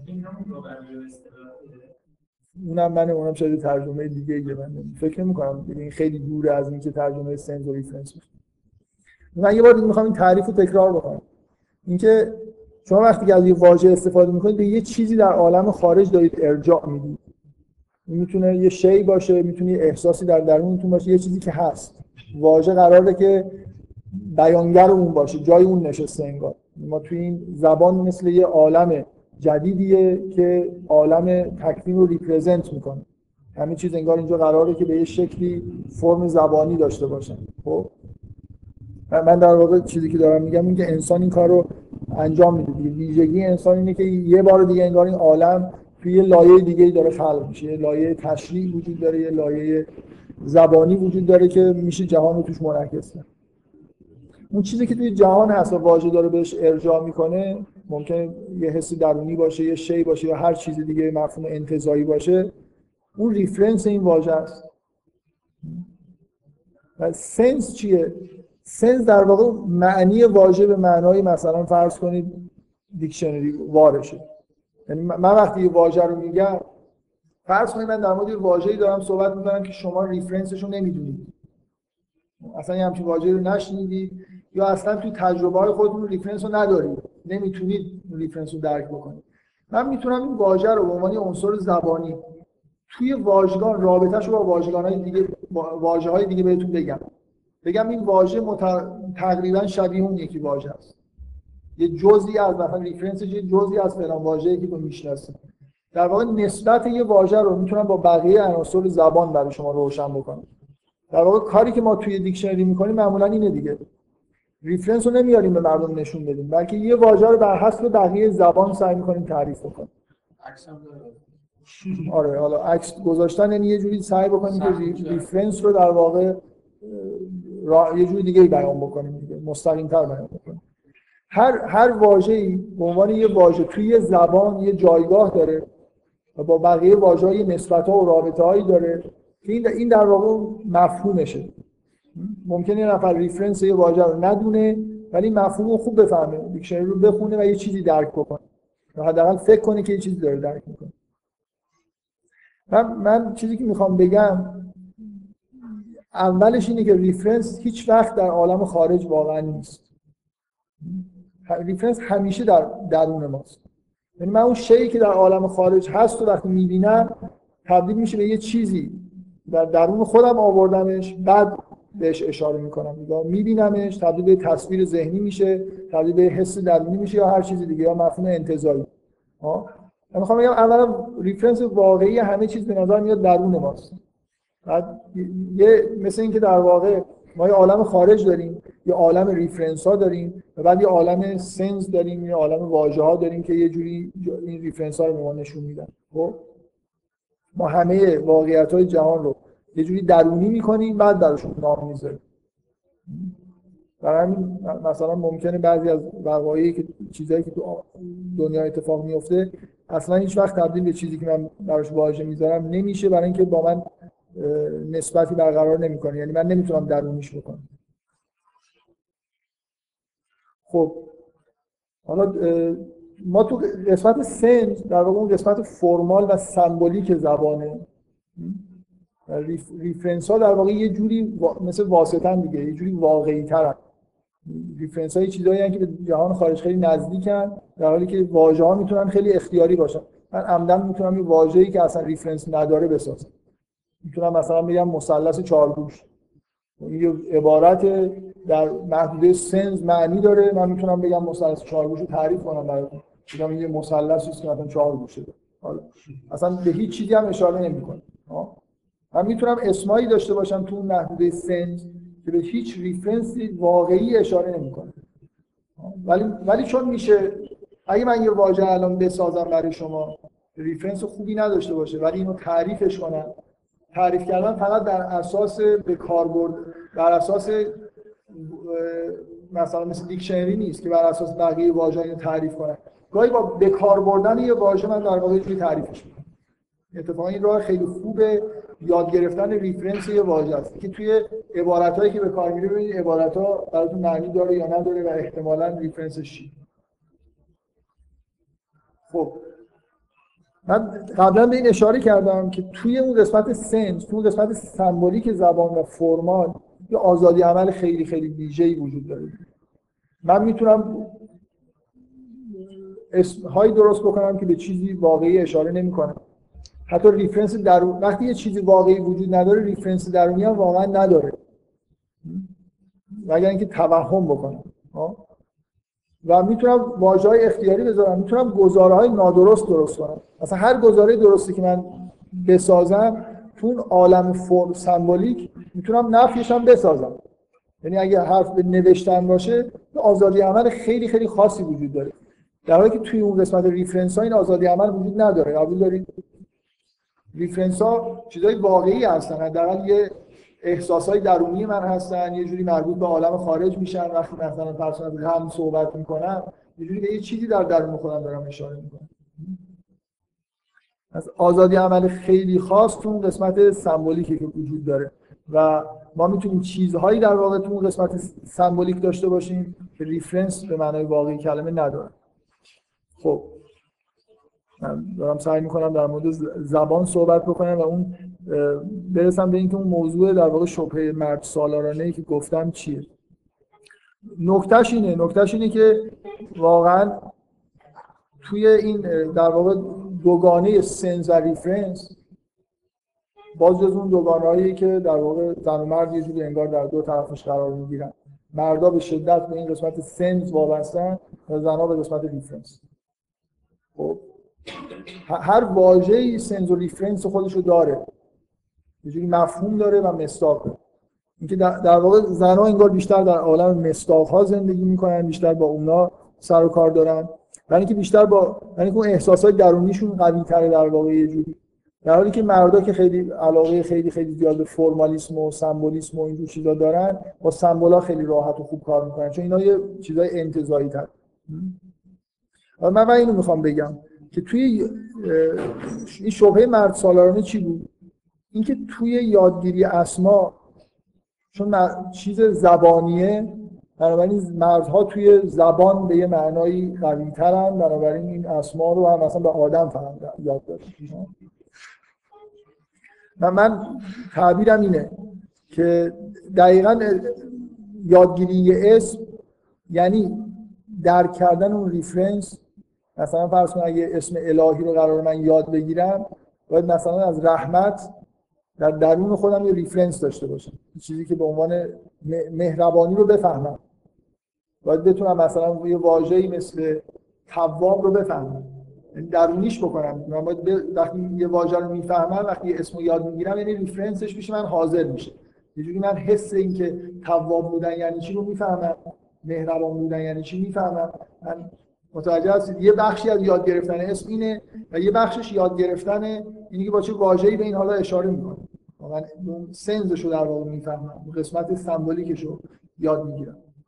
مردا تو این قسمت قوی ترن توی کار کردن با چیز زبان فرمال قوی تر برای همین در واقع من, من, جواب این شبه مرد سالانم اینه که مردا توی چیزی که قوی ترن تو بخش سنز و زنها توی درک کردن اون حسی که مثلا فرض کن به جای در واقع بازتاب رحمت توی وجود منه تو اون قوی ترن ولی ممکنه خوب نتونن با این قسمت formal تو بیان کردن کار بکنن. اینکه نمیشه برتری داد که چه کسی زبان رو بهتر می‌دونه.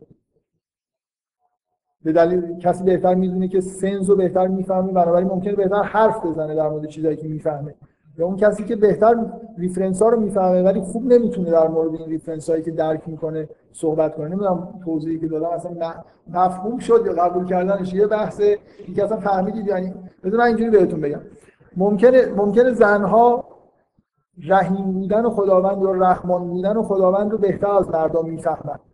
یعنی با این مفهوم رح... با این مصداق رحمت آشناترن در درون خودشون. ممکنه یه مردی اصلا رحمتی چی نفهمه یا اگه بفهمم خوشش نه من میگم که زنها اصولا تصور من اینه که زنها اون بخش reference رو ممکنه بهتر درک بکنن. به نظر میاد که اینجوریه. یعنی اون احساس پیششون آماده تره و بهتر اینا رو حتی می‌تونن اصلا تفکیک بکنن. ولی توی اینکه چه چیزی رو با در واقع با چه واژه‌ای نشون بدن و چجوری در مورد این احساس صحبت بکنن همیشه ضعف داره. قسمت سمبولیک قسمت sense مشکل داره. این یه جور ضعفه و دقیقا مردا در واقع به طور متقارن برعکسش خیلی خیلی خوب با این سنزا کار می‌کنن و فکر هم می‌کنن که همین ریفرنس ها رو می‌دونن ولی واقعا معلوم نیست که اینجوری باشه و اصولا اینجوری نیست. یعنی اینکه چقدر شما عمیق من حرفم اینه فهمیدن رحمت خدا یه چیز تدریجیه درجاتی داره. من کلمه رحمت رو میگم همه شما یه چیزی می‌فهمید. ولی چقدر عمیق دارید می‌فهمید؟ یعنی به تدریج یه نفر می‌تونه این reference رو پیش خودش در واقع هی عمیق و عمیق‌تر بکنه. متوجه هستید؟ تفاوت توی یادگیری اسامی اینجوریه که اون قسمت سمبولیک مردا قوی ترن تو reference ضعیفتر میشن. مثلا فکر کنم طبیعیه که وقتی یه نفر اینور قوی تره تو قسمت سمبولیکش قوی تر اونور ضعیف تر بشه. و برعکس اونا که تو ریفرنس قوی ترن اینجا ضعیف بنابراین آدم من دارم با این فرض حتی صحبت می‌کنم که اینجا آدم مرده و اشاره به مرد بودن و اینا توش هست که اصلا خودش خود کاملا چیز داره جای بحث کردن داره به دلایل متنی.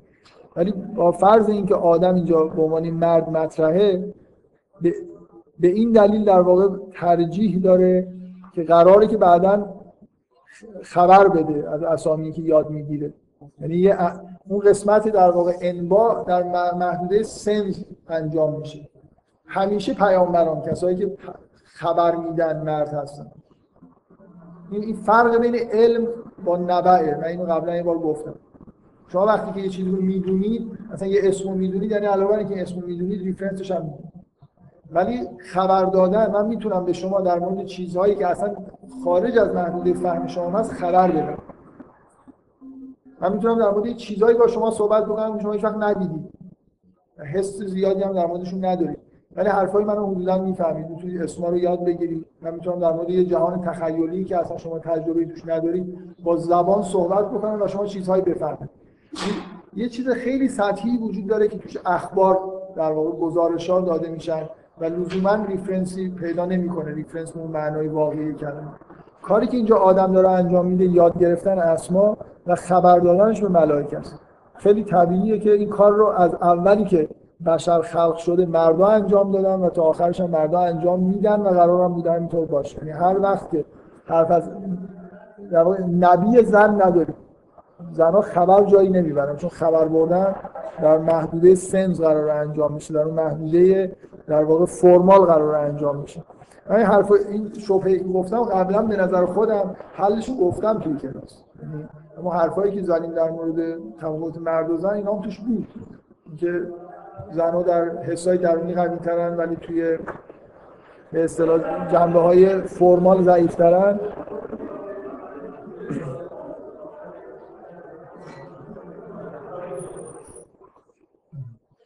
خیلی ممنون. من من در واقع نکته اصلی که دارم میگم اینه که اون جایی که مردا واقعا قوی ترن تو اون محدوده سنس محدوده خبر دادن حرف زدن در مورد چیزی که مردا درش در موردش قوی ترن حرف زدن در مورد چیزایی که نمی‌فهمن و خبر دادن به کسایی که چی هم اون چیزو نمی‌فهمن. این ویژگی خاص مرداست. من دارم کم کم شبهه رو تبدیل به شبهه زن سالارانه می‌کنم که باید جمع شب حالا یه شبهه زن سالارانه امروز دارم که من بعدم نمیاد در مورد این مسئله با اینکه مربوط متن نیست اگه کسی سوال داره یه خود بیشتر صحبت بکنیم. من احساس می‌کنم که این فهمیدن زبان جنبه های مختلف زبان این یه خود جدا فهمیدن جنبه فرمال زبان از اون جنبه های محتوایی زبان. اصولا من فکر کنم یکی از چیزهایی که تو دوگانه ها نوشتم فرم در مقابل محتوا بود. مردا توی فرم خیلی خیلی بهتر کار می‌کنن. در حالی که محتوا هر کسی این تقابل فرم محتوا رو بفهمه می‌فهمه که قوی بودن تو فرم یه جوری به معنای ضعیف شدن تو محتوا هست.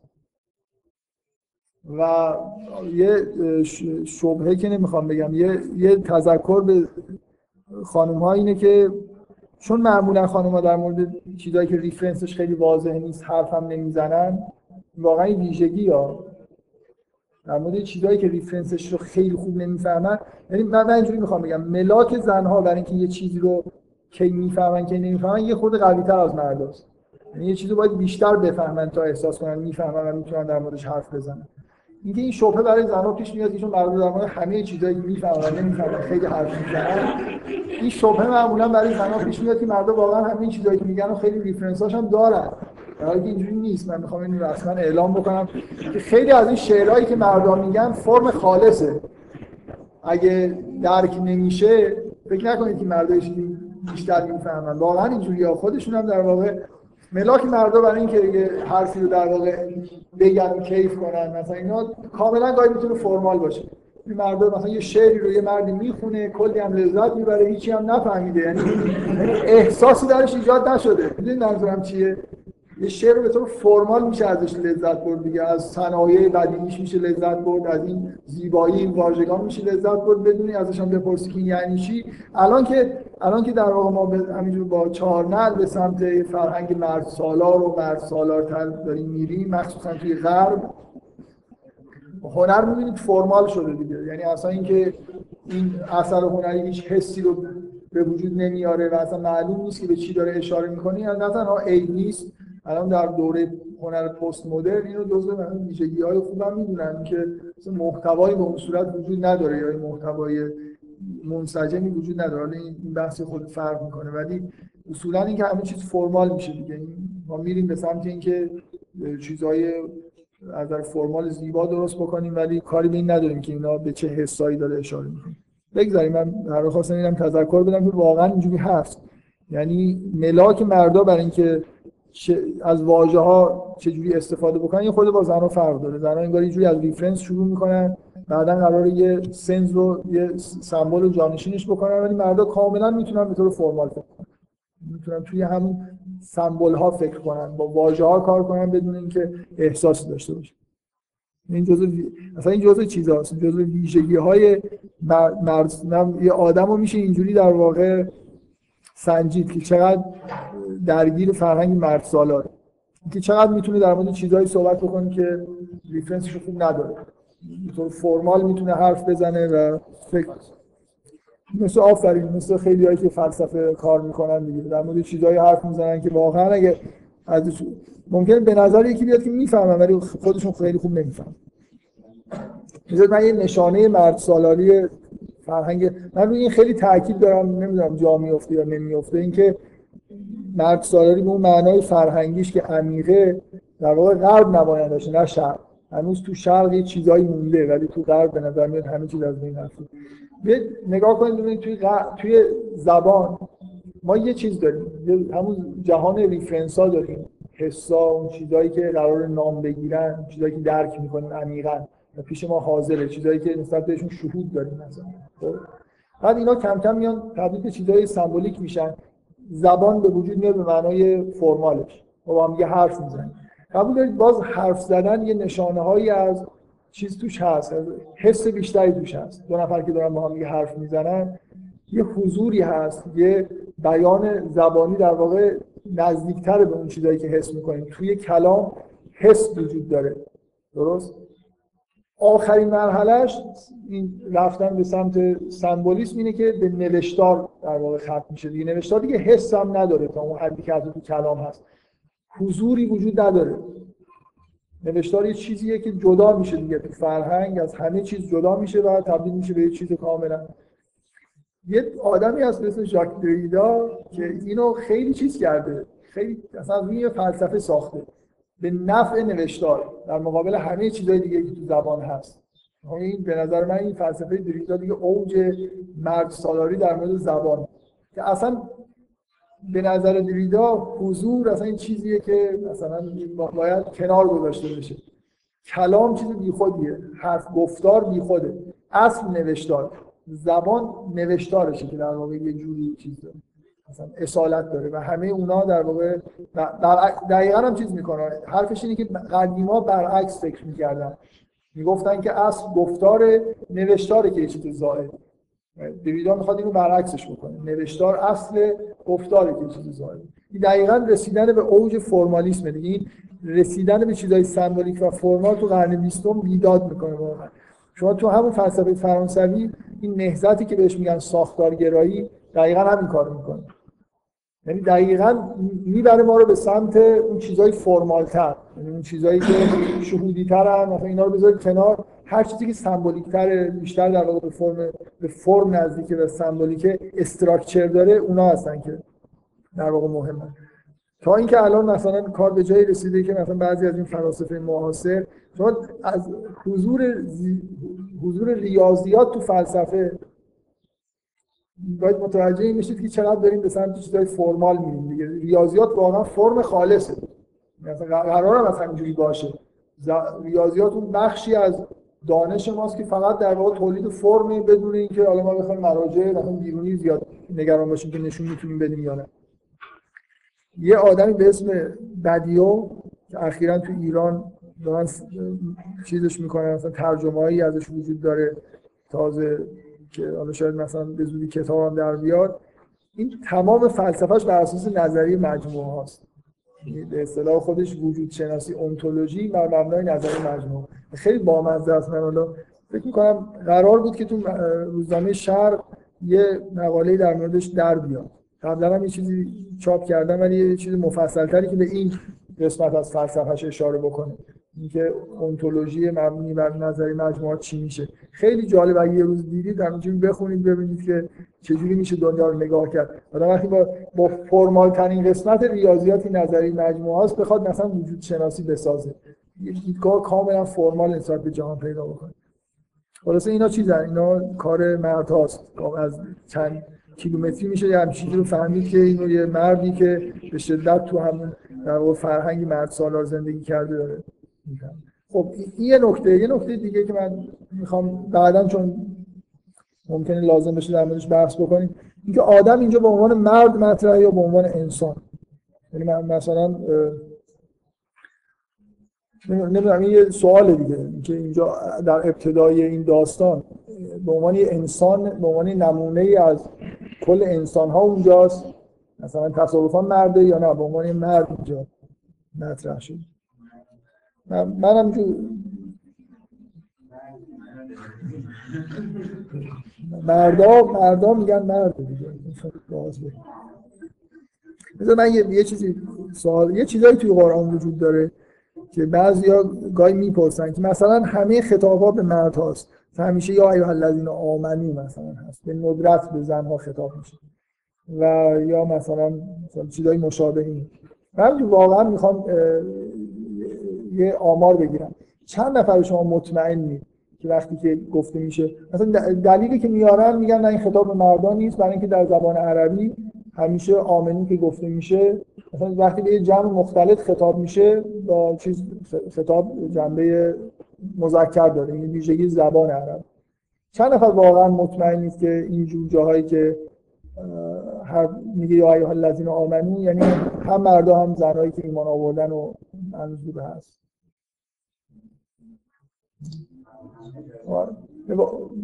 مطمئنید که مطمئنید که وقتی میگن یا ایها الذین آمنو یعنی هم مردم هم زنان این فرض بله؟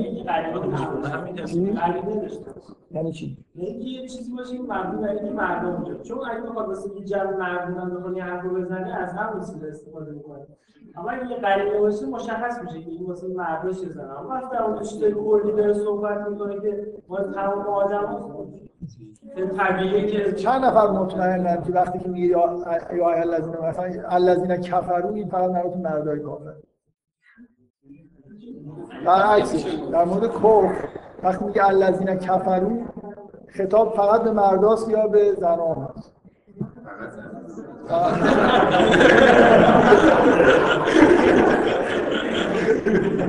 من من چرا این سوال برای اینکه من واقعا احساس می‌کنم که این حسا خیلی وجود داره.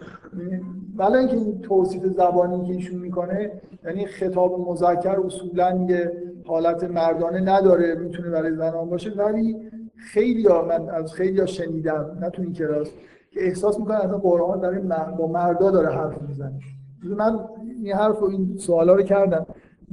یه آیه از تو قرآن یه آیه یادم نیست آخر آخر یکی از سوره هست اگه کسی می‌دونه بگه میگه که میگه مثال برای کسانی که ایمان برای الذین آمنو برای الذین کفرو زن فر... زن لوط و زن هوده و مثال برای الذین آمنو مریم و زن فرعون. یعنی من به عنوان شاهد خیلی واضح از متن که مثالی که می‌خواد بزنه در مورد الذین آمنو زن داره مثال می‌زنه و برای الذین کفروا هم زن مثال می‌زنه. ولی بازم این احساس برطرف نمیشه.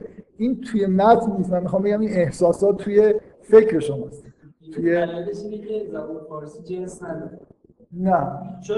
باور کن آدمایی مثلا غربی هم همینجوری نسبت به من می‌خوام یعنی ما ما از فرهنگی بایاس داریم. احساس می‌کنیم که مثلا وقتی که یعنی یه جوری همیشه همه چیز به نفع مرداست. و اگر هم مثلا یه کتابی اینجوری نباشم بایاس ما اینو به ما میگه. یعنی همش به این سمت ذهنمون میره که این کتاب بابا همش در مورد مردم داره صحبت می‌کنه. اونایی هم که مثلا عمومی هم هست اونا با لفظ مردانه اومد و الی آخر. یعنی من فقط اینو می‌خواستم بگم که حتی همین الان که این مثال رو زدم که خیلی قاطعانه رد می‌کنه که یا ایها الذین آمنوا مرداست ولی باز حسش وجود داره.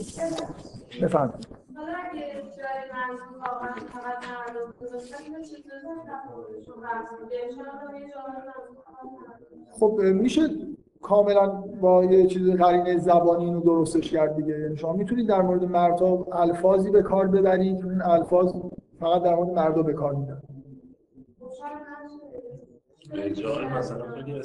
نه مثلا از رجال حرف زدن و تو قرآن مثلا اینجور آیه هست که در مورد خاص مردا مثلا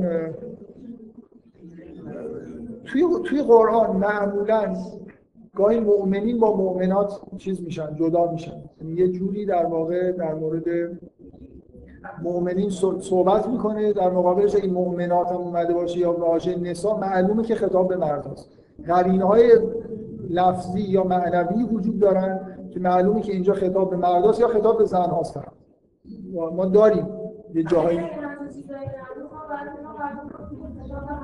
صد درصد. من میگم مخصوصا این عبارت تکراری یا ایها الذین آمنو و الذین کفروا و اینا بنا به همین آیه‌ای که من گفتم به وضوح نشون میده که زنا هم توش هستن.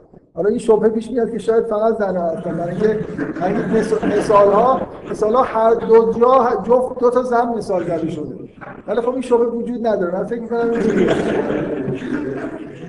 اگه شبهه وجود داشت در مورد الذین کفروا وجود داشت. من می‌خوام بگم یه احساسی وجود داره واقعا. کلا تو فرهنگ ما اینجوریه. یعنی ما میریم به سمت اینکه برداشتای مرد سالارانه بکنیم. از متن از هر چیزی. حتی اگه میگم یه چیزای خیلی واضح هم وجود داشته باشه باز این تمایل توی ما هست. من یه, یه نکته دیگه. من اینو یه بار از یه نفر پرسیدم واقعا خیلی صادقانه به من جواب داد. در مورد اینکه هدف آفرینش مثلا مرد و زن با هم دیگه هستن در مورد اینکه خیلی ها این احساس رو دارن. مثلا مخصوصا بنا به روایت تورات که یه جوری مرده که چیز اصله. زن برای مرد خلق شده. یه جوری حالت طبعی داره. این منظورم چیه؟ مثلا اینکه مثلا مثلا اینکه زن خلق شده که مرد آرامش داشته باشه. چون مردی که مثلا مقام پیامبری می‌رسه احساس ببین شما مثلا توی همین فرهنگ خودمون وقتی حرف از خلیفت اللهی هست مثلا بالاترین مقام پیامبریه دیگه. زنا که نمی‌رسن مردان می‌رسن. اینجوری اینکه به نهایت کمال مردان می‌رسن. زنا اصولا به اون کم اوج کمال نمی‌رسن. مثلا یه جوری خلیفت الله بشن. چند نفرتون این احساس رو واقعا مطمئن که این حرف غلطه نمی‌دونم. چجوری بپرسم که بایاس نداشته باشه. واقعا این شبهه وجود نداره تو ذهنتون که مردا یه جوری اصلا و مثلا اینا هستن که به اوج مثلا حرف از انسان کامل میشه حستون بیشتر این نیست که انسان کامل با احتمال خیلی خیلی زیاد مرد دیگه زن که نمی‌دونه نمیگن زیر دام میگن که واضحه. من من می‌خوام به آیه آخر سوره احزاب اشاره بکنم که جایی هست که در مورد امانت صحبت می‌کنه. که حالا لفظش رو دقیقا حفظ نیستم ولی وقتی که میگه که امانت رو اون چیز خاصی که مربوط به بشره و به انسان ها سپرده شده مثلا حالا بعضیا میگن امانت هم مقام خلیفت الله یا هر چیز دیگه هست. وقتی که داره ازش صحبت می‌کنه میگه که این مثلا این بخونم. بعد نیست.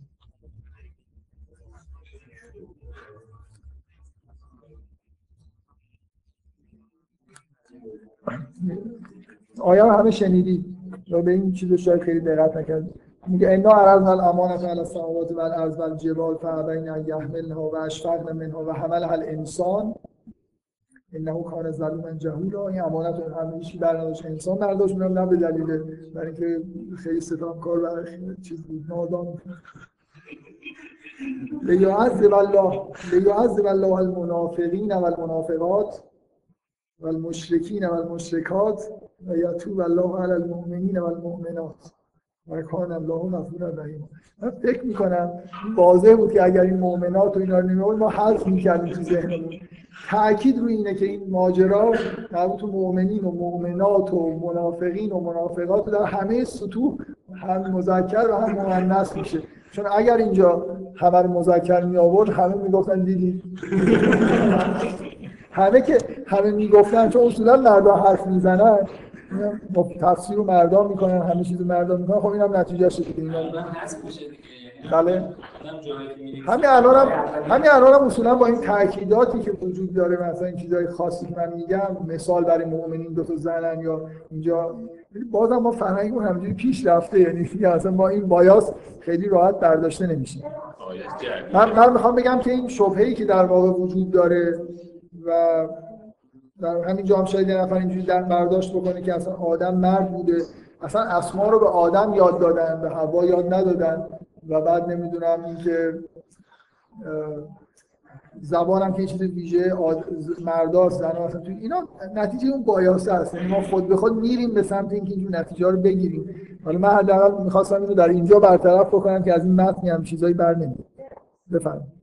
ببخشید یه نفر شما سوالی داشتید خیلی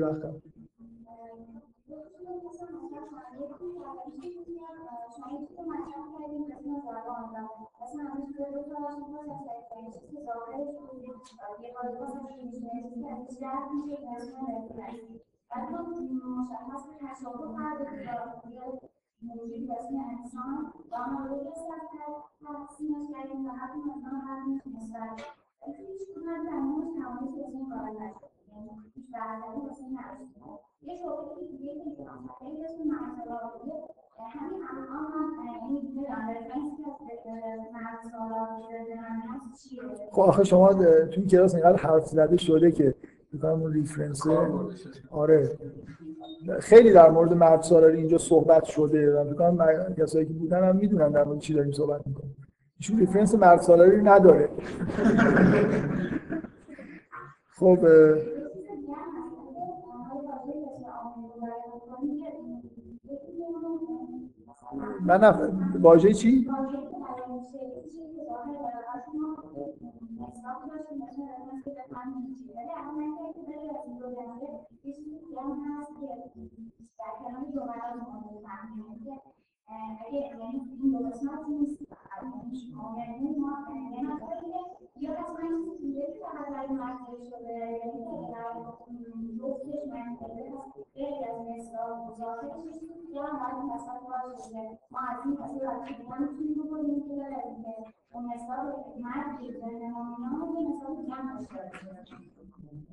اگه یعنی ببینید سنسوری فرنس اینجوریه. شما یه بار یه واژه رو که نگاه می‌کنید به عنوان یه عنصری توی زبانه. زبان خودش یه واژگان خیلی خیلی زیادیه. فقط به واژگان نگاه کنید فعلا.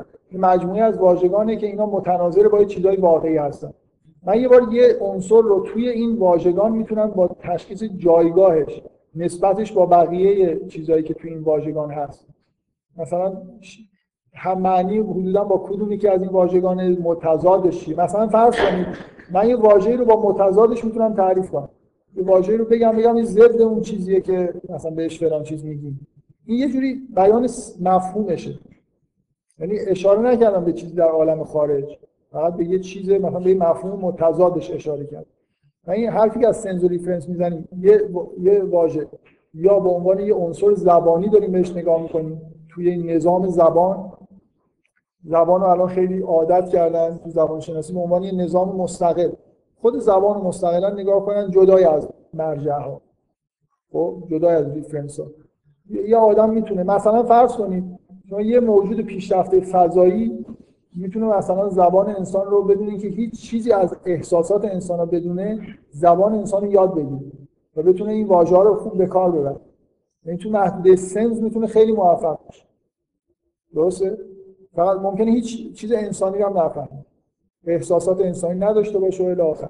من تفاوت بین سنس و اینه. یه بار توی محدوده خود زبان هستیم. واژه ها می‌تونن معنی بشن با هم ارتباط برقرار کنن. یه بار در مورد رابطه بین زبان و جهان داریم صحبت می‌کنیم. این وقت این واژه ها دارن به reference های خودشون اشاره می‌کنن. من فقط یه چیز بینابین که گفتم اینه که ما همیشه جهان خارج اول درونی می‌کنیم بعد در موردش حرف می‌زنیم. بنابراین reference ها اصولا در درون ما هستن نه در واقعا جهان خارج. سه تا مرحله داره. من حالا اگه سوالی هست بعدا بپرسید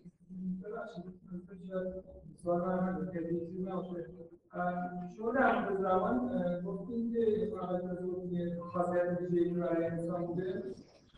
بعد همین زبان که همون که ممکن بنویسیم همه زبان ها ممکن ممکن بنویسیم خب خب. یعنی من سوال می‌کنم. تعریف از زبان هم می‌دونیم آه منظورت اینه که مثلا زبان بدن نمی‌دونم اینجور چیزا رو جز زبان حساب می‌کنیم نه اصولا اون ویژگی خاص انسان تو همین زبانیه که من چیزی که ما بهش میگیم زبان. زبانی که همه حقیقت ها رو زبان زبان من من فکر می‌کنم که نبودید دیگه شما. باز دارید یه چیزی می‌پرسید که خب بعد بعد جلسه بپرسید. چیزی برای همه نه همه چیز نه. یه خورده محدودتر.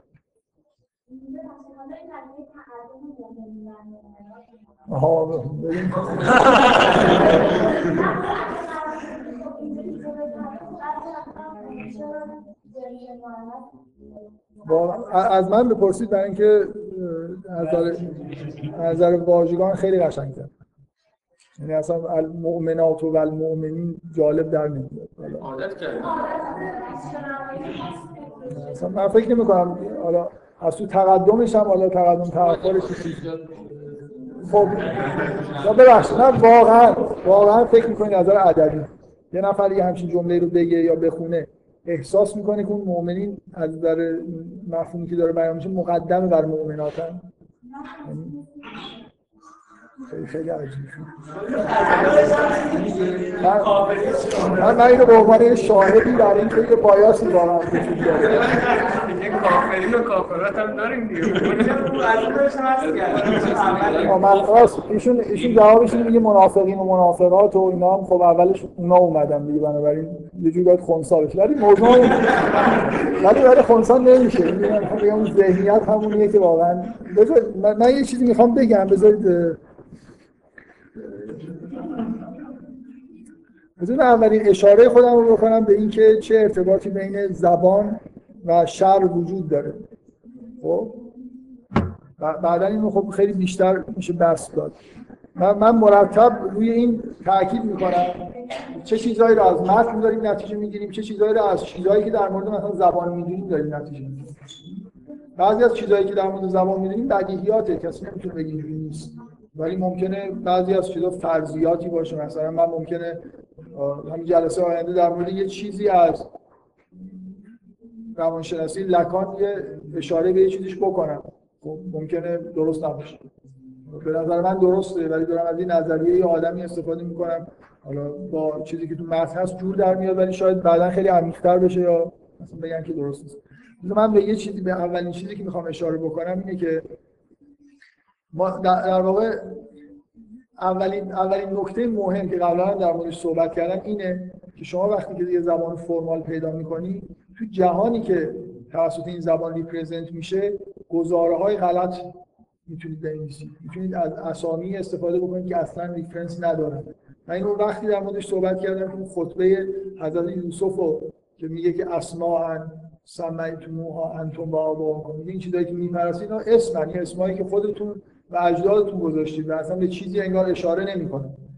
اینکه این زبان این ویژگی رو در واقع پیدا می‌کنه. که ما یه جور دلخواهی می‌تونیم توش در واقع از چیزهایی که وجود نداره از چیزهایی که در واقع درست نیست کذب صحبت بکنیم من می‌خوام بگم که زبان وقتی که به این حد رسید به حد نهایی رسید که انسان واجدش هست کذب وجود داره. نمیشه جلوی به وجود اومدن کذب رو گرفت. یعنی من می‌تونم حالا با این زبان خودم قدرتی دارم که از چیزی صحبت بکنم که این چیز واقعا ما به خارجی نداره این اولین قدم به سمت شر که کلید من می‌خوام خیلی عمیق‌تر این جمله رو تکرار بکنم. که میگن کلید همه بدی ها دروغه. کلید همه بدی ها به همه کارهای بد. همه شری که تو این عالم وجود داره منشأش دروغ زبان که به یه مرحله فرمال رسید یعنی من می‌تونم بدون اینکه هیچ ریفرنسی در واقع وجود داشته باشه همینطوری یه عبارتهایی بسازم و بگم این امکان به یه موجودی به اسم شیطان داده میشه که حالا میاد یه دروغی رو به من میگه. تمام شر چجوری ایجاد شد؟ اینکه شیطان اومد به انسان گفت که اگر از این شجره بخوری جاودانه میشی یا تبدیل به فرشته میشی. دروغ گفت. زبان انسانه که به این امکان رو میده. وقتی زبان به جایی رسید که همه چیز رو شامل شد خیلی زبان وسیع شد زبان فرمال داشتیم اون وقت دروغ رو هم نمی‌تونید جلوشو بگیرید بنابراین گزارهای غلط هم در واقع تو این زبان به وجود میاد و ما یه جهانی رو در واقع با زبان می‌تونیم بسازیم ما بهش میگیم فرهنگ.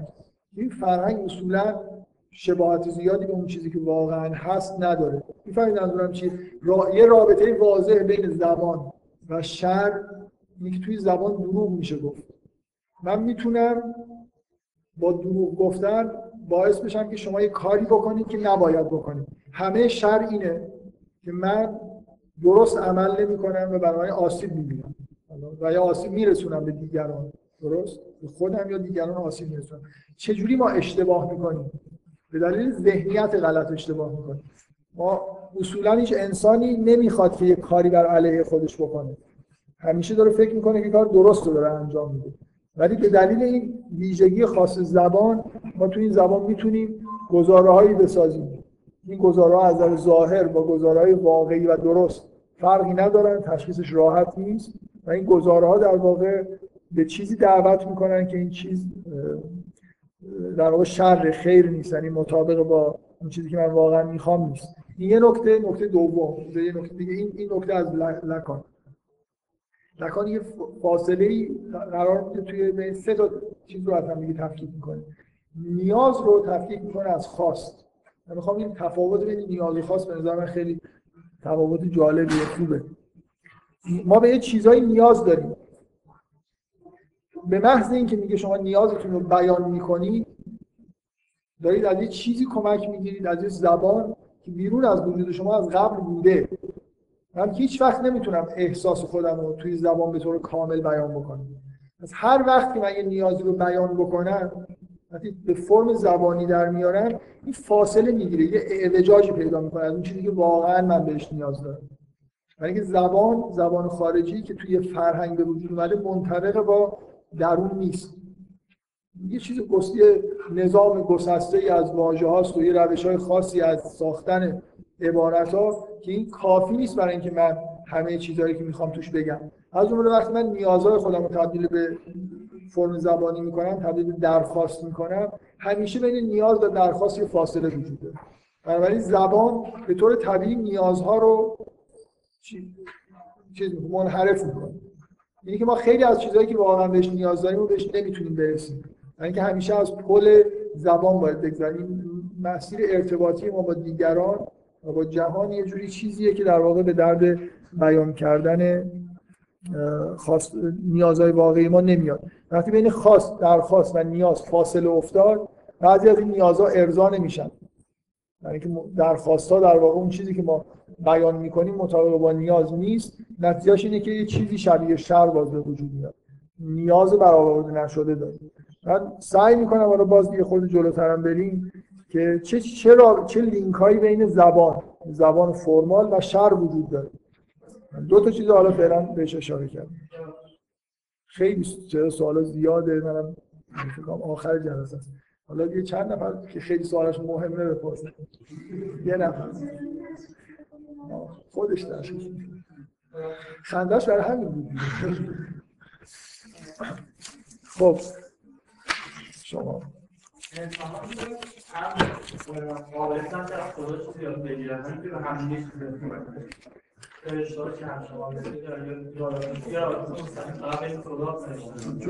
من نمی‌دونم جواب ویژگی چون سوالشون اینه که آیا بین بقیه موجودات اصلا رابطه تعلیمی وجود داره یا نه؟ بین حیوانات که وجود داره. عنوان موجودات غیر از انسان. هم یه چیزی یاد میدن دیگه. چیزایی از هم یاد می‌گیرن از تقلید کردن از هم دیگه اصلا چیز یاد می‌گیرن این خود برام چیز ابهام داره. همینجوری اگه جوابتون بدم یه چیزی گفتم دیگه. بدون ریفرنس. شما. خب.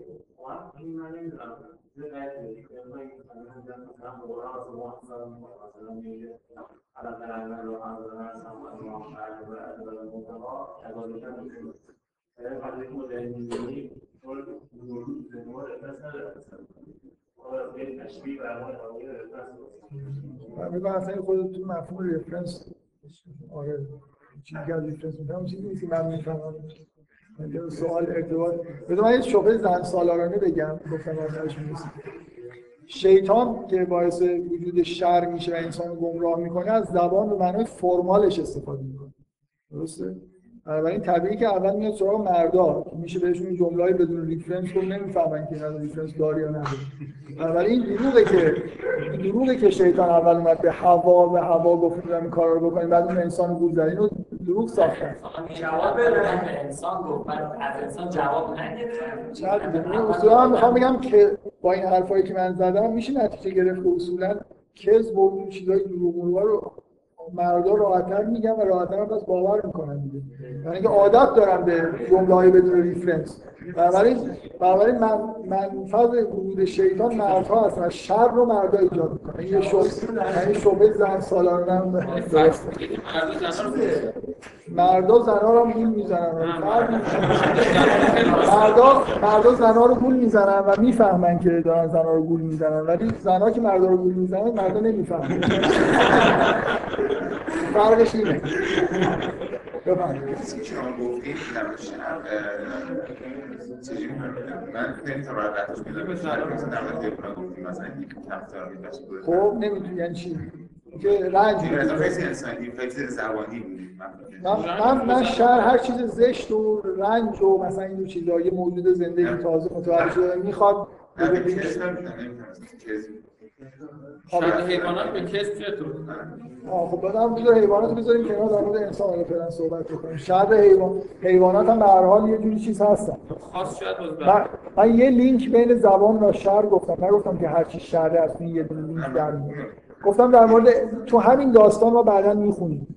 که منشأ شر اخراج از بهشت این شد که شیطان به انسان دروغ گفت. بخش از شهر آره بخشی از شر بفهم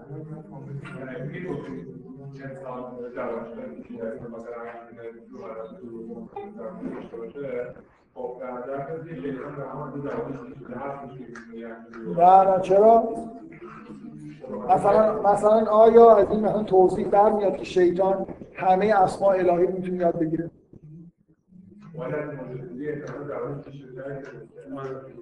خب شیطان زبان می‌تونید نتیجه که شیطان جزو موجوداتی که زبان پیچیده ای داره. ولی اینکه مثل انسان باشه نه. نه نمیشه این نتیجه گرفت. من و منکر اینم هستیم. در خاطر همین که به همون دلیلی که انسان اون ویژگی رو داره همه مأمور به سجده بر انسان میشن. پس اونا لابد این ویژگی رو ندارن. من از متن اینجوری نتیجه می‌گیرم.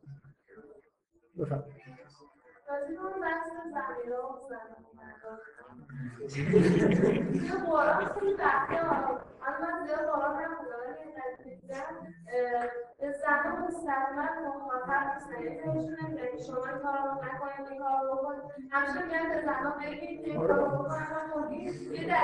همیشه فکر کنم در. من در مورد این واقعا صحبت کردم مثلا این- در واقع جوابش همینه که چرا پیغمبران میشه مردم بود واسطه بین عالم ت- توی جهان تشریع مردان نقش واسطه رو برای انتقال پیام به زنها هم حتی بازی می‌کنن. در مقابلش در مقابلش یه برتری زنها داشتن که در موردش صحبت کردیم یعنی دنیا متقارن بودنش اینجوریه که شما وقتی که این وری چیزی می‌بینید همیشه توی جهان زبان و تشریع مردای برتریایی دارن ولی بعدا توی جهان تکوین زنها برتریایی دارن. یه جوری اینو در واقع با هم متعادل میشه. ولی این اصول اصولا این که من, من اینو واقعا توضیح دادم. بذارید حالا زیاد هستش اصلا می‌تونید این چیزایی که هست رو اگه حوصله کنید گوش بدید دیگه. که کی بودم نمی‌دونم. ولی واقعا در مورد این بگم که حداقل نیم ساعت این چیزا رو صحبت. هست دیگه. کسی سوال داره؟